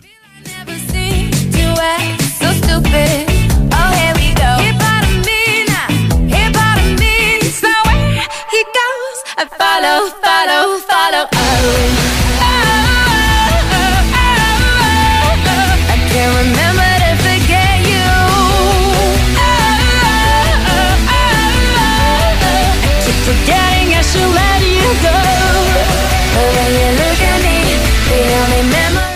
Επίσης, να σου πω ότι εδώ που έχει φτάσει το πράγμα, ποτέ δεν ξέρεις. Η Leicester έχει μακράν από όλες όσες κινδυνεύουν. Τη Leeds, την ε, Nottingham Forest και την Everton. Ε, τον καλύτερο συντελεστή τερμάτων. Είναι στο μείον 13. Ενώ ας πούμε η Nottingham Forest είναι στο μείον 32. Η, η Leeds United είναι στο μείον 24. Ε, και μπορεί να παίξει και αυτό το ρόλο του. Δηλαδή, καθόλου απίθανο δεν είναι να ισοπαθμίσουν στο τέλος της σεζόν. Θυμίζω αυτή τη στιγμή η βαθμολογία είναι ε, Leeds United 30, Nottingham Forest 30, Leicester 29 με μάτς λιγότερο το απόψινό με την Everton, Everton 28 με μάτς λιγότερο το απόψινό με την Leicester και Southampton 24. Καταλαβαίνεις ότι αν η Leicester πάει σήμερα στους 32 και αφήσει στους 28 την Everton, τέσσερις βαθμοί σε τέσσερις αγωνιστικές είναι πολύ πολύ πολύ δύσκολο να την προσπεράσει η Everton. Άρα θα πρέπει να την προσπεράσει και η Nottingham Forest και η Leeds United για να υποβαστεί η Leicester. Γι' αυτό λέω ότι δεν υπάρχει πιο κρίσιμο από το απόψινο παιχνίδι και για την Leicester, προφανέστατα και για την Everton.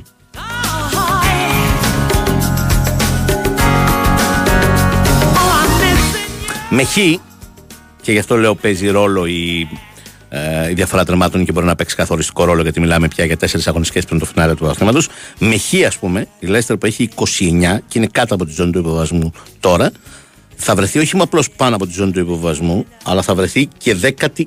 Δηλαδή θα έχει τέσσερις από κάτω. Ακόμα και με ισοπαλία.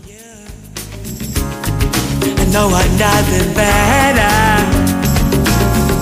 If I could shine a light from me to you. Η Leicester θεωρητικώ είχε αρκετά δύσκολο πρόγραμμα, αλλά το πρόγραμμα ξέρεις πάντα είναι σχετικό.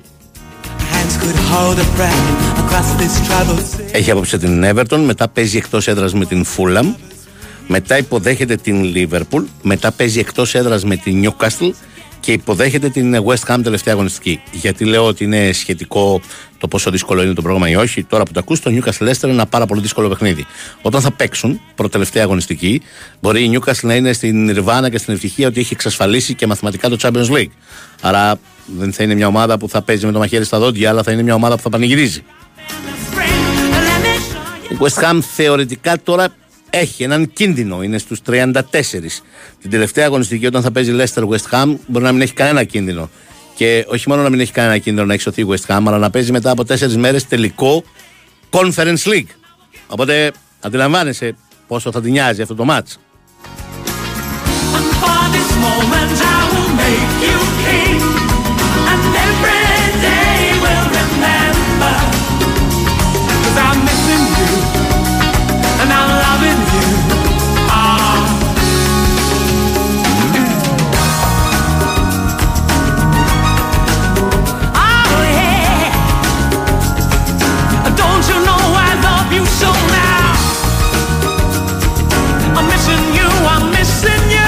Κάποια στιγμή συζητήσαμε και τα play-out στην... Κόψαμε την ε, κουβέντα, παίξαν διαφημίσεις, πολιτικό δελτίο ειδήσεων.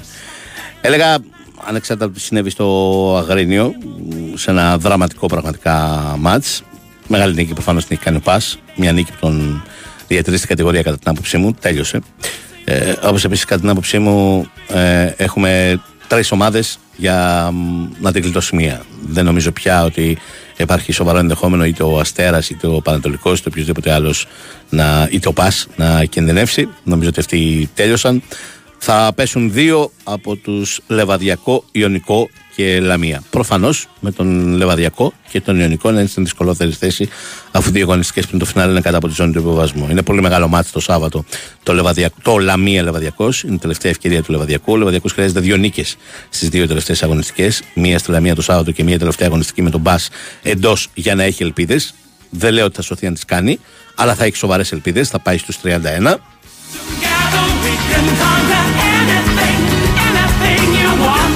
Η Λαμία έχει έναν τελικό μπροστά της με την Λιβαδιά. Αν κερδίσει η Λαμία το Σάββατο, τότε πολύ δύσκολα το ζευγάρι του υποβασμού δεν θα είναι το Λεβαδιακό Ιωνικό. Ο Λεβαδιακός θα πέσει ουσιαστικά, αν κερδίσει η Λαμία το Σάββατο.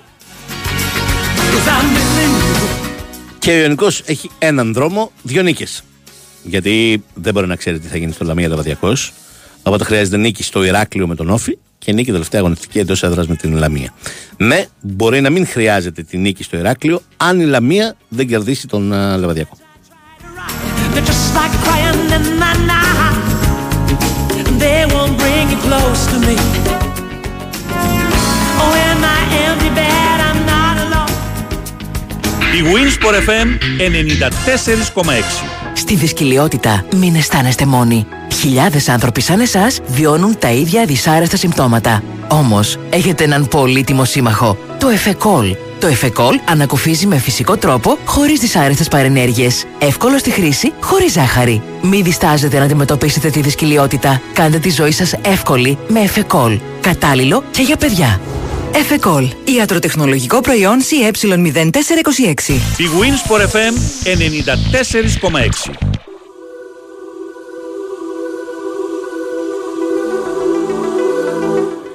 Το Εφεκόλ με μακρογόλι 33-50 ανακουφίζει από τα αποτελεσματικά από τα συμπτώματα της δυσκολιότητα, δρά με φυσικό τρόπο, ομαλοποιεί τη λειτουργία του εντέρου, δεν περιέχει ζάχαρη και κυρίως ε, είναι κατάλληλο και για τα παιδιά. Οπότε, όπως λέει και το σλόγκαν, τέρμα τα αδιέξοδα. Δεν μας φτάνουν τα έξοδα, μην έχουμε και αδιέξοδα.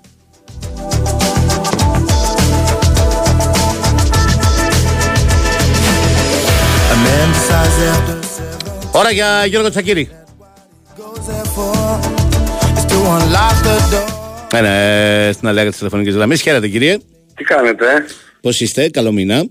Καλό μήνα, καλό μήνα, δόξα τω Θεώ. Που είστε έξω, πιάνετε το Μάη; Όχι, Με το όχι, μικρό, όχι. α, μέσα. Όχι, όχι. Είμαστε στο σπίτι να γράφουμε για το Gazzetta, οπότε καταλαβαίνεις. Ξαναγράφετε για το Gazzetta, γιατί σας διάβασα ήδη. ναι, ναι, ναι, θα ξαναγράψουμε βέβαια. Θα ξαναγράψουμε και θα ξαναγράψουμε και ξέρεις πώς είναι αυτά. Μάικ μου, Ναι. είμαστε στην τελική ευθεία, έχει πολύ ε, ωραίο έτσι φίνις. Πάμε για το πολύ ωραίο φίνις, από την Ναι. έννοια της ε, ανταγωνιστικότητας και της διεκδίκησης του πρωταθλήματος από τις δύο ομάδες. Έχουμε να πούμε πολλά για το χθεσινό μάτς, αλλά πριν πούμε το- πολλά για το χθεσινό μάτς, για πες, έχεις κάτι νεότερο για το επόμενο μάτς, εννοώ για την κατάσταση όλων ή είναι νωρίς Κοίταξε, ακόμα. Στις 5 ώρα θα έχουμε λεπτομέρειες για τους περισσότερους, γιατί στις 5 ώρα αρχίζει η προπόνηση, συγγνώμη, στις 6.30 εννοώ. Μμμ. Ε, αλλά έχει πάρει βάλε, κτίριο βάλ, Ρώτα. βάλ το 7 να μιλήσουμε και όλα Ναι, θα ρε παιδί μου, προλάβουμε. ναι, 6,5 εντάξει, τελειώνει. εντάξει, Ναι. έχεις δίκιο. Ναι. Ε, έχει πάρει κτίριο Ρώτα που είναι το πιο σημαντικό. Ναι. Ήταν ε, πολύ βάρη το χτύπημα και είχε ε, βαριάς μορφής διάθεση τέτοια που το κράτησε α, υποχρεωτικά μέσα και πολύ σωστά από το ιατρείο, από το νοσοκομείο. Ε, και περιμένουμε να δούμε τους υπόλοιπους, γιατί δεν είναι και λίγοι, να δούμε αν ο Πινέδα δεν έχει κάποιο πρόβλημα από το γεγονός ότι είχε ένα μυϊκό ζήτημα που το κράτησε στον πάγκο και υποχρεώθηκε να μπει από το 10 τελικά να παίξει. Ε, ο Γιόνσον που βγήκε προς το τέλος γιατί ένιωθε ενοχλήσεις, αν θα τον, ε, ξέρεις εκεί χαμηλά στο πόδι που είχε χτυπηθεί από τον κάργα, να δούμε αν θα τον επηρεάσει για το μάτσο με τον Ολυμπιακό. Και βέβαια τους υπόλοιπους με τις ιώσεις και τα στομαχικά τους προβλήματα, αν ε, τα ξεπερνάνε, νομίζω ότι εντάξει, σιγά σιγά το ξεπεράσουν, η αλήθεια είναι. Ναι. Έχουν, έχουν στη σημερινή και την αυριανή μέρα μπροστά, αλλά Η αλήθεια είναι ξέρεις, ότι για αυτούς που είχαν, ναι, το, το ζήτημα είναι, ξέρεις, όλο αυτό που φαίνεται ότι ξέφυγε από κάποιον και τους κόλλησε, κόλλησε Ναι. αρκετούς, αν έχει περάσει και πουθενά παρακάτω και έχουμε... αυτό, αυτό θα το ξέρουμε σε ένα 24 ώρα από τώρα, όχι το απόγευμα, φαντάζομαι. Ναι. Ναι, δηλαδή, ε, ίσως και σήμερα να φάνουν δείγματα, ή θα πρέπει τουλάχιστον, είτε μιλάμε για στεγάσεις είτε είτε για ιώσεις, συνήθως 24 ώρες κάνουν για να ε, σ- φανεί ότι πήγαν και σε άλλους, να το πω απλά. Ναι. Ε, οπότε αυτό το ξέρουμε νομίζω αύριο πιο ουσιαστικά. Είναι καλό το μετά το ότι ε, το Σαββάτο δεν επηρεάστηκαν άλλοι, Μμμ. ε, γιατί είχαμε ξενοδοχείο όπως αντιλαμβάνεσαι. Ναι. Και σήμερα δηλαδή φάνηκε να μην έχουν επηρεαστεί κάποιοι άλλοι. Οπότε ελπίζω ότι αν συνεχίσουν έτσι και αυτό το 24ωρο, από αύριο θα είναι ε, πολύ καλά. Και θα παίρνει και δυνάμεις πίσω γιατί το να λες ότι είμαι καλά δεν, δεν αρκεί ας πούμε σε τέτοιες ταλαιπωρίες. Το καταλαβαίνουμε έτσι. Ναι, ναι, Ο προφανώς. οργανισμός ταλαιπωρείται, ο, ο, ο, ο ίδιος ο αθλητής και ο άνθρωπος, ας πούμε, δεν χρειάζεται να σας πεις μόνο είσαι καταπονημένος, δεν είσαι το ίδιο ε, σε επίπεδο έντασης, ρυθμού, διάθεσης, όλα αυτά που θα πρέπει να έχει ένας παίκτης για να παίξει ένα ματς τόσο καθοριστικό όπως αυτό που παίξει τον Ολυμπιακό, έτσι. Μμμ. Αυτά. Πάμε Για στα τους- χθεσινά τα τώρα. αγόρια. Τα χθεσινά εντάξει, νομίζω ότι ε, είναι πασιφανές ότι πήγε να το κερδίσει η ΑΕΚ το ματς, μία ομάδα έπαιξε για να το κερδίσει και αυτό είναι η ΑΕΚ, αλλά δεν τα κατάφερε, εντάξει. Έτσι είναι το ποδόσφαιρο, γι' αυτό το αγαπάμε, δεν κερδίζει πάντα ο καλύτερος. Μμμ. Ήταν λίγο γκαντεμιά, γιατί, οκ, υπήρξαν περιπτώσεις παιχνιδιών που η ΑΕΚ έκανε 20 27, ξέρω εγώ, 18 τελικές και λέγαμε ότι η αναποτελεσματικότητας της, της φταίει γιατί δεν τελειώνει και σωστά τις φάσεις. Αλλά χθες τις έχει τελειώσει σχεδόν σωστά αυτές που είχε, άσχετα με τις προϋποθέσεις, ενώ τις κλασικές ευκαιρίες της, και στα rebound, διότι είναι όλες διπλές. Ξέρεις, Δηλαδή- δημιουργείται μια παρερμηνία ότι η ΑΕΚ έχει κάνει τρεις μεγάλες ευκαιρίες ε, λόγω των τελειωμάτων. Εγώ λέω ότι δεν είναι τρεις. Όχι, δεν Απλώς είναι σίγουρα. δε- δεν λογίζουμε ως μεγάλη ευκαιρία ας πούμε τη φοβερή ομαδική προσπάθεια για το τελείωμα του Χατζησαφή γιατί το Χατζησαφή, τελείωμα του μπράβο. Χατζησαφή πάει στο, στο Θεό. Στο Θεό. Οπότε- Αλλά η μπάλα έχει κρυφτεί εκεί. Και η Η- προϋπόθεση είναι τεράστια. Γιατί και να την κατεβάσει μπορεί και να συνεχίσει το Σωστά. συνδυακτικό παιχνίδι και να τελειώσουν αλλιώς τη φάση. Σωστά. Επίσης στον πρώτο το ημίχρονο Τζούμπερ, πάλι ναι. υπάρχει ένα δύναμο πλασέ του Του Γκατσίνοβιτς. Κατσίνοβιτς που είναι πολύ πιο εύκολο από το σημείο του πέναλτη. Έχεις Σωστά. απόλυτο δίκιο. Και Το εκεί πάλι- η μπάλα είναι συνδυαστικό ποδόσφαιρο. Ακριβώς. σε- Ακριβώς. Απλώς το τελείωμα είναι κακό και Είναι δεν κακό. είναι πολύ Γενικά ο εύκολο η Κατσίνοβιτς επέμβαση. ήταν κακός χθες. Ναι. Για να πούμε και σε πρόσωπο. ας πούμε. Ο μοναδικός που ήταν λίγο κακός χθες για την ΑΕΚ ήταν ο Κατσίνοβιτς. Δεν πήρε πράγματα εννοώ. Ναι. Εκεί ήταν, ε, ξέρω εγώ, αδιάφορος. Απλά δεν πήρε πράγματα από το παιχνίδι που θα μπορούσε να πάρει. Και μέσα στο δεύτερο μήχρονο και με τον Λιβάη Γκαρσία και τη συνεργασία πάλι από τα δεξιά που πέρασε η μπάλα παράλληλα και την πρόλαβε του Βοριά να την γυρίσει. Σωστά. Ήταν φοβερή προϋπόθεση. Και η, η κίνηση που αδειάζει το μάγκο. Εκεί μάλλον δεν ήταν κακό τελείωμα. Εκεί νομίζω δεν ήταν καλός συγχρονισμός. Δηλαδή οι προποθέσει Όχι, ήταν για να βγει συγχρονισμός, μια, στην τελική. Μπράβο. ναι, ναι, μια πολύ πιο καθαρή ευκαιρία από αυτή που βγήκε. Ακριβώς. Και στη φάση που ο Γκαρσία αδειάζει δύο φορές τον Μάγνουσον και αντί να την γυρίσει πιο σωστά στο πέρα τη δίνει στον αντίπαλο επί της ουσίας, ενώ έχει πολύ μεγάλη δυνατότητα να τροφοδοτήσει τον Τζούβι για να τελειώσει αυτός στη φάση. Υπάρχει το Γαλανόπουλο, το πως είναι και φέτα με βάλει και το σώμα είναι γκολ. Μμμ. Ε, εντάξει, και, εντάξει, μεγαλύτερη είναι αυτή στο δοκάρι που γυρνάει και στον Ελίασον και πηγαίνει μέσα για μέσα μπάλα, αλλά βρίσκει το σώμα του, δεν θυμάμαι ποιου παίχτη του Παναθηναϊκού και καταλήγει στην αγκαλιά του Πρινιόλη. Του Χουάνκαρ. Δεν το συζητάμε. Ναι, του Χουάνκαρ, μπράβο. Δεν το συζητάμε. Νομίζω ότι ε, εκτός αυτών των ευκαιριών και των προϋποθέσεων ευκαιριών, ε, Μιχάλη μου, νομίζω ότι ε, αν ε, παίρναμε έναν ξένο άνθρωπο από το εξωτερικό ενώ και έβλεπε το παιχνίδι και του λέγαμε τι βλέπεις, θα σου λέγε ρε παιδί μου αυτό με τα κίτρινα είναι άλλο. Ναι, ναι, ναι, καλά, δεν χρειάζεται να πάρουμε από το εξωτερικό. Μπορούμε να το πούμε και εμείς από την Ελλάδα. και δεν είναι, και δεν Μπορούμε, είναι... ρε παιδί, το λέω Ναι. γιατί έχω να καλύπτω το τσάκ μπορεί να σου πει ο άλλος υποκειμενικό. Το καταλαβαίνω Ναι, ναι, ναι. και το δέχομαι. Αλλά λέω ότι νομίζω ότι η εικόνα ενός ανενταλέπου σαν και αυτή του χθεσινού σε μάτς που για τη μια ομάδα από τις δύο όπως λέγανε οι άνθρωποι από τον Παναθηναϊκό, ε, στο ρεπορτάζ ενώ όχι οι ίδιοι, ότι είναι το μάτς δεκαετίας και ότι ήθελαν να το κερδίσουν. Δεν μου φάνηκε εμένα αυτό χθες καθόλου. Ναι. Δηλαδή ότι ήταν τόσο must win το παιχνίδι. Ε, ε, εγώ νομίζω ότι ο, ο Παναθηναϊκός δεν είναι ότι μπήκε να παίξει ατοχή, είναι ότι δεν μπόρεσε. Δεν, μπόρεσε, αυτό λέω. Ναι, ναι. ναι, 100% και εγώ δεν πιστεύω ότι πήγε στα... Καταρχήν, για να είμαστε και σοβαροί, δεν υπάρχει κανένας προπονητής που πάει στα ποτήρια και λέει «Παιδιά πάμε για το χεία». Να. Δηλαδή, εγώ δεν έχω ακούσει το ένα στη ζωή μου σε τό- τόσα χρόνια που κάνει το το Τσάκη να το λέει αυτό, ακόμα και να υπάρχει το χ. Το θέμα είναι να πας για την νίκη και, αν- και αν είναι να σου έρθει το χ. Νομίζω όμως ότι αυτό είναι ότι ήταν τόσο καλή η ΑΕΚ και ανώτερη, παρά το γεγονός των προβλημάτων που είχε να διαχειριστεί. Εδώ θα συμφωνήσω με το άρθρο που έγραψες στο Γαζέτα χθες σχετικά με το ρόστερ της ΑΕΚ, γιατί καλά τα λέγαμε και τα λέμε και τα φωνάζουμε εμείς, αλλά άμα δεν έρθει μια απτή απόδειξη, Ναι. σου πει σιγά ρε πήγε το βάθος ή για το βάθος. Αυτό είναι το βάθος του ρόστερ της ΑΕΚ. Δηλαδή να σου λείπουν όλοι αυτοί που σου λείπανε και να μην αλλάζει τίποτα από την αγωνιστική ταυτότητα και τη νοοτροπία της ομάδας. Ε, ε, το πιο σημαντικό είναι να σου λείπουν και τα δύο δεξιά σου μπακ Έτσι. έτσι. και ο Και να καλύτερος μπαίνω- παίχτης, μάλλον ο δεύτερος, ο τρίτος καλύτερος. Μαζί γιατί με τον μπορεί- Ζούμπερ θα πω Ε, εγώ, ναι, μαζί ναι. με τον Ζούμπερ. Ναι, να είναι Να είναι αυτός ο που Πινέδας. μπήκε να παίξει δεξιμπακ. Ε, Το οποίο αυτό είναι, είναι ο, βάθος ο, ο ρόστερ. καλύτερος ξένος του πρωταθλήματος, αλλά σε άλλη θέση. Όχι στο δεξιμπάκ. Έτσι τον είχαμε δει στο Αγρίνιο μόνο δεξιμπάκ σε ένα ματς. Κα- Να σου πω κάτι. ε, ε, το σκεφτόμουν νωρίτερα. Δεν έχει παίξει σίγουρα στόπερ, ενώ ούτε Ναι. λεπτό, και δεν έχει παίξει και center for ούτε Και λεπτό. φόρ. Α, μπράβο, και φόρ. Όλες τις άλλες έχει παίξει. Έστω μερικά λεπτά, έτσι δεν είναι. Ναι, ναι, ναι. Ελάχιστα ναι, την έχεις πει. Και Δεξί παίξει αριστερό μπακ, μπακ, έχεις αριστερό. τοποθετηθεί. Μπράβο. Ναι, Έτσι, αριστερό έτσι. μπακ. Και αριστερό χάφ, δεξί 6, χάφ. 8, ναι, δεξί Και χάβ δέκα. και 10. Μάλιστα. Ναι. Μόνο στόπερ και center for.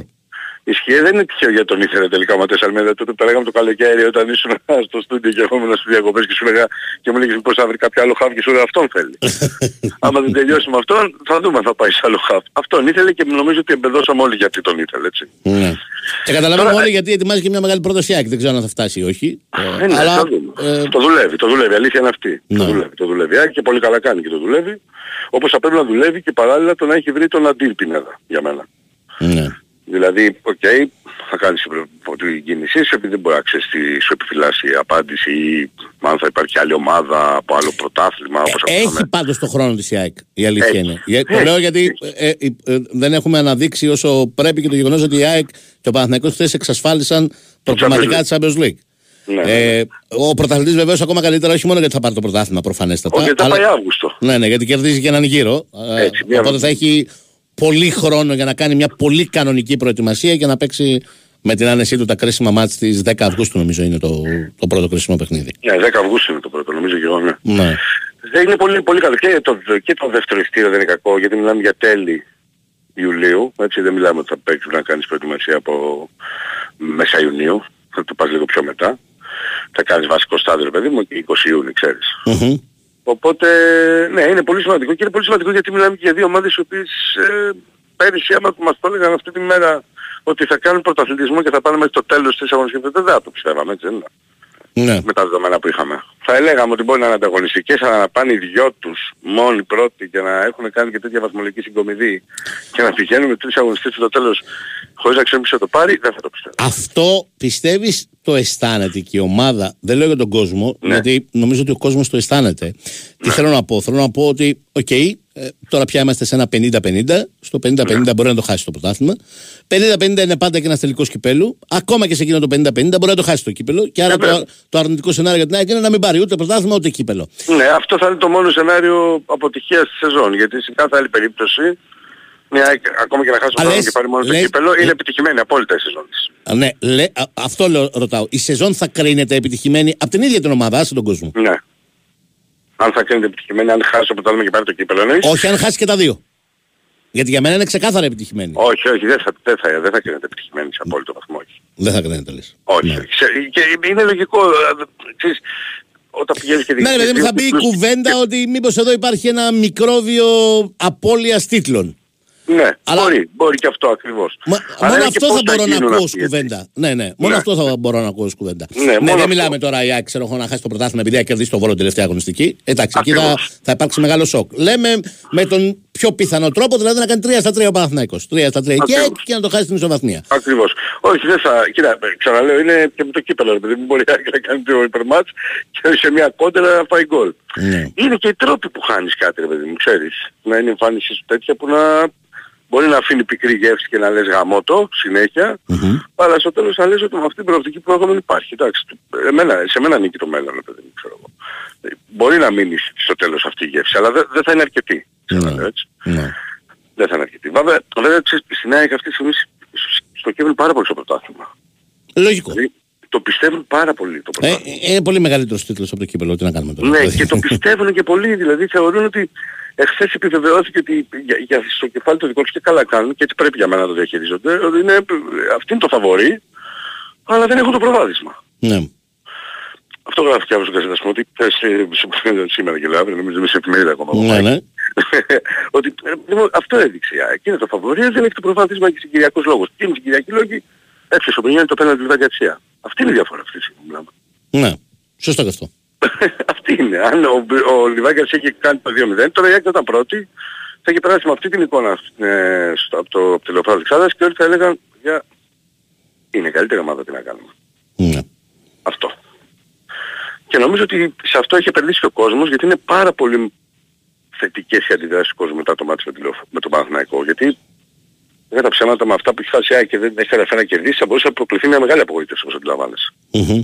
Γι' αυτό Ανταυτού- ακριβώς λέω ότι Ανταυτού διακρίνω πολύ μεγάλο θέλω να κερδίσουν τον Ολυμπιακό και θα χάσουν βαθμό οι άλλοι. Αυτό ξέρεις, σαν γενική εικόνα στο λέω. Ναι, και είτε δεις τις αντιδράσεις των ανώνυμων φίλων της ΑΕΚ, είτε των επώνυμων, ε, η εικόνα της ομάδας, ανεξάρτητα από το αν έχει χαθεί το προβάδισμα σε σχέση με τον τίτλο και θα δούμε τι θα γίνει στις τρεις τελευταίες αγωνιστικές, είναι μια εικόνα που αφήνει τον φίλο της ΑΕΚ, έστω και αν αισθάνεται κάποιος ότι χθες μπορεί να χάσει και το πρωτάθλημα και ο Παναθηναϊκός θα κάνει 3 στα 3, πολύ ικανοποιημένο για, για αυτό που βλέπει από αυτήν την ομάδα. Ναι. Ε, Δεν μπορεί και να μην είσαι έτσι. Σωστά. Δηλαδή, δεν, δεν χρειάζεται παρά να πας λίγο, με- ναι, ούτε ένα χρόνο πίσω να δεις. Σωστά. Για να καταλάβεις ότι αυτό ισχύει στο 100%. Μμμ. Αλλά για μένα είναι εντελώς 50-50 ακόμα το πρωτάθλημα. Εντελώς 50-50. Είναι πολύ σημαντικά τα μάτια που έρχονται. Προφανώς, Εγώ αυτές τις προφανώς. βλακίες, ο Ολυμπιακός, ο Πα- στον Παναθηναϊκό, πάω, δεν, δεν τα ακούω. Όλοι στα ίσα θα τα παίξουν. Όλοι έχουν κίνητρο. Και δεν είναι και εύκολο να διαχειρίζεσαι και εσωστρέφεια και να χάνεις την επόμενη χρονιά σου. Ναι, ναι, ναι. ναι. Αυτό πρέπει να το έχουμε στο πίσω μέρος του μυαλού μας. Είτε λέγεσαι ΑΕΚ, είτε λέγεσαι Ολυμπιακός, είτε λέγεσαι Παναθηναϊκός, όπως και να λέγεσαι. Είτε λέγεσαι ΠΑΟΚ. Δεν γίνεται να λέμε και να αφήνουμε να λέμε ότι «Ε, θα περάσουν γιατί δεν έχουν κίνητρο. Υπάρχει καταρχήν το κίνητρο της θέσης, που είναι πολύ σημαντικό κίνητρο για μένα. Γιατί φτιάχνει λίγο το μέλλον σου. Είναι καλό εισιτήριο αυτό. Μπορεί δηλαδή ο ΠΑΟΚ να θεωρεί ότι θα πάει να παίξει το τελικό με αυτή την ΑΕΚ που έχει αντιμετωπίσει φέτος τέσσερις φορές όπως την έχει αντιμετωπίσει και να θεωρεί ότι θα το πάρει. Μμμ. Δεν γίνεται να το, να το θεωρεί δεδομένο. Το Ολυμπιακός μπορεί να θεωρεί ότι είναι καλό να πάμε στην επόμενη χρονιά και να έχουμε και κυρία και σωστή γιατί τα έχουμε χάσει όλα τα τέρμπι εντωμεταξύ έτσι. Γιατί ο Ολυμπιακός και να παίξει τον Πα- με την ΑΕΚ, την Τετάρτη, Παναθηναϊκό την Κυριακή και να πάει στην Τούμπα. Μμμ. Είναι πράγματα στα οποία δεν, δεν κολλάνε αυτά που μπορεί να σκέφτεται ο απλός φίλος της ΑΕΚ. Εννοείται έχει προβάδισμα στον τίτλο Παναθηναϊκός, αλλά η ΑΕΚ δεν πρέπει να το χαρίσει. Και όταν λέω δεν πρέπει να το χαρίσει πρέπει να κάνει το 3 στα 3 εκείνη και να κάνει το ταμείο του στο τέλος. Οκ. Καλή συνέχεια. Thank you.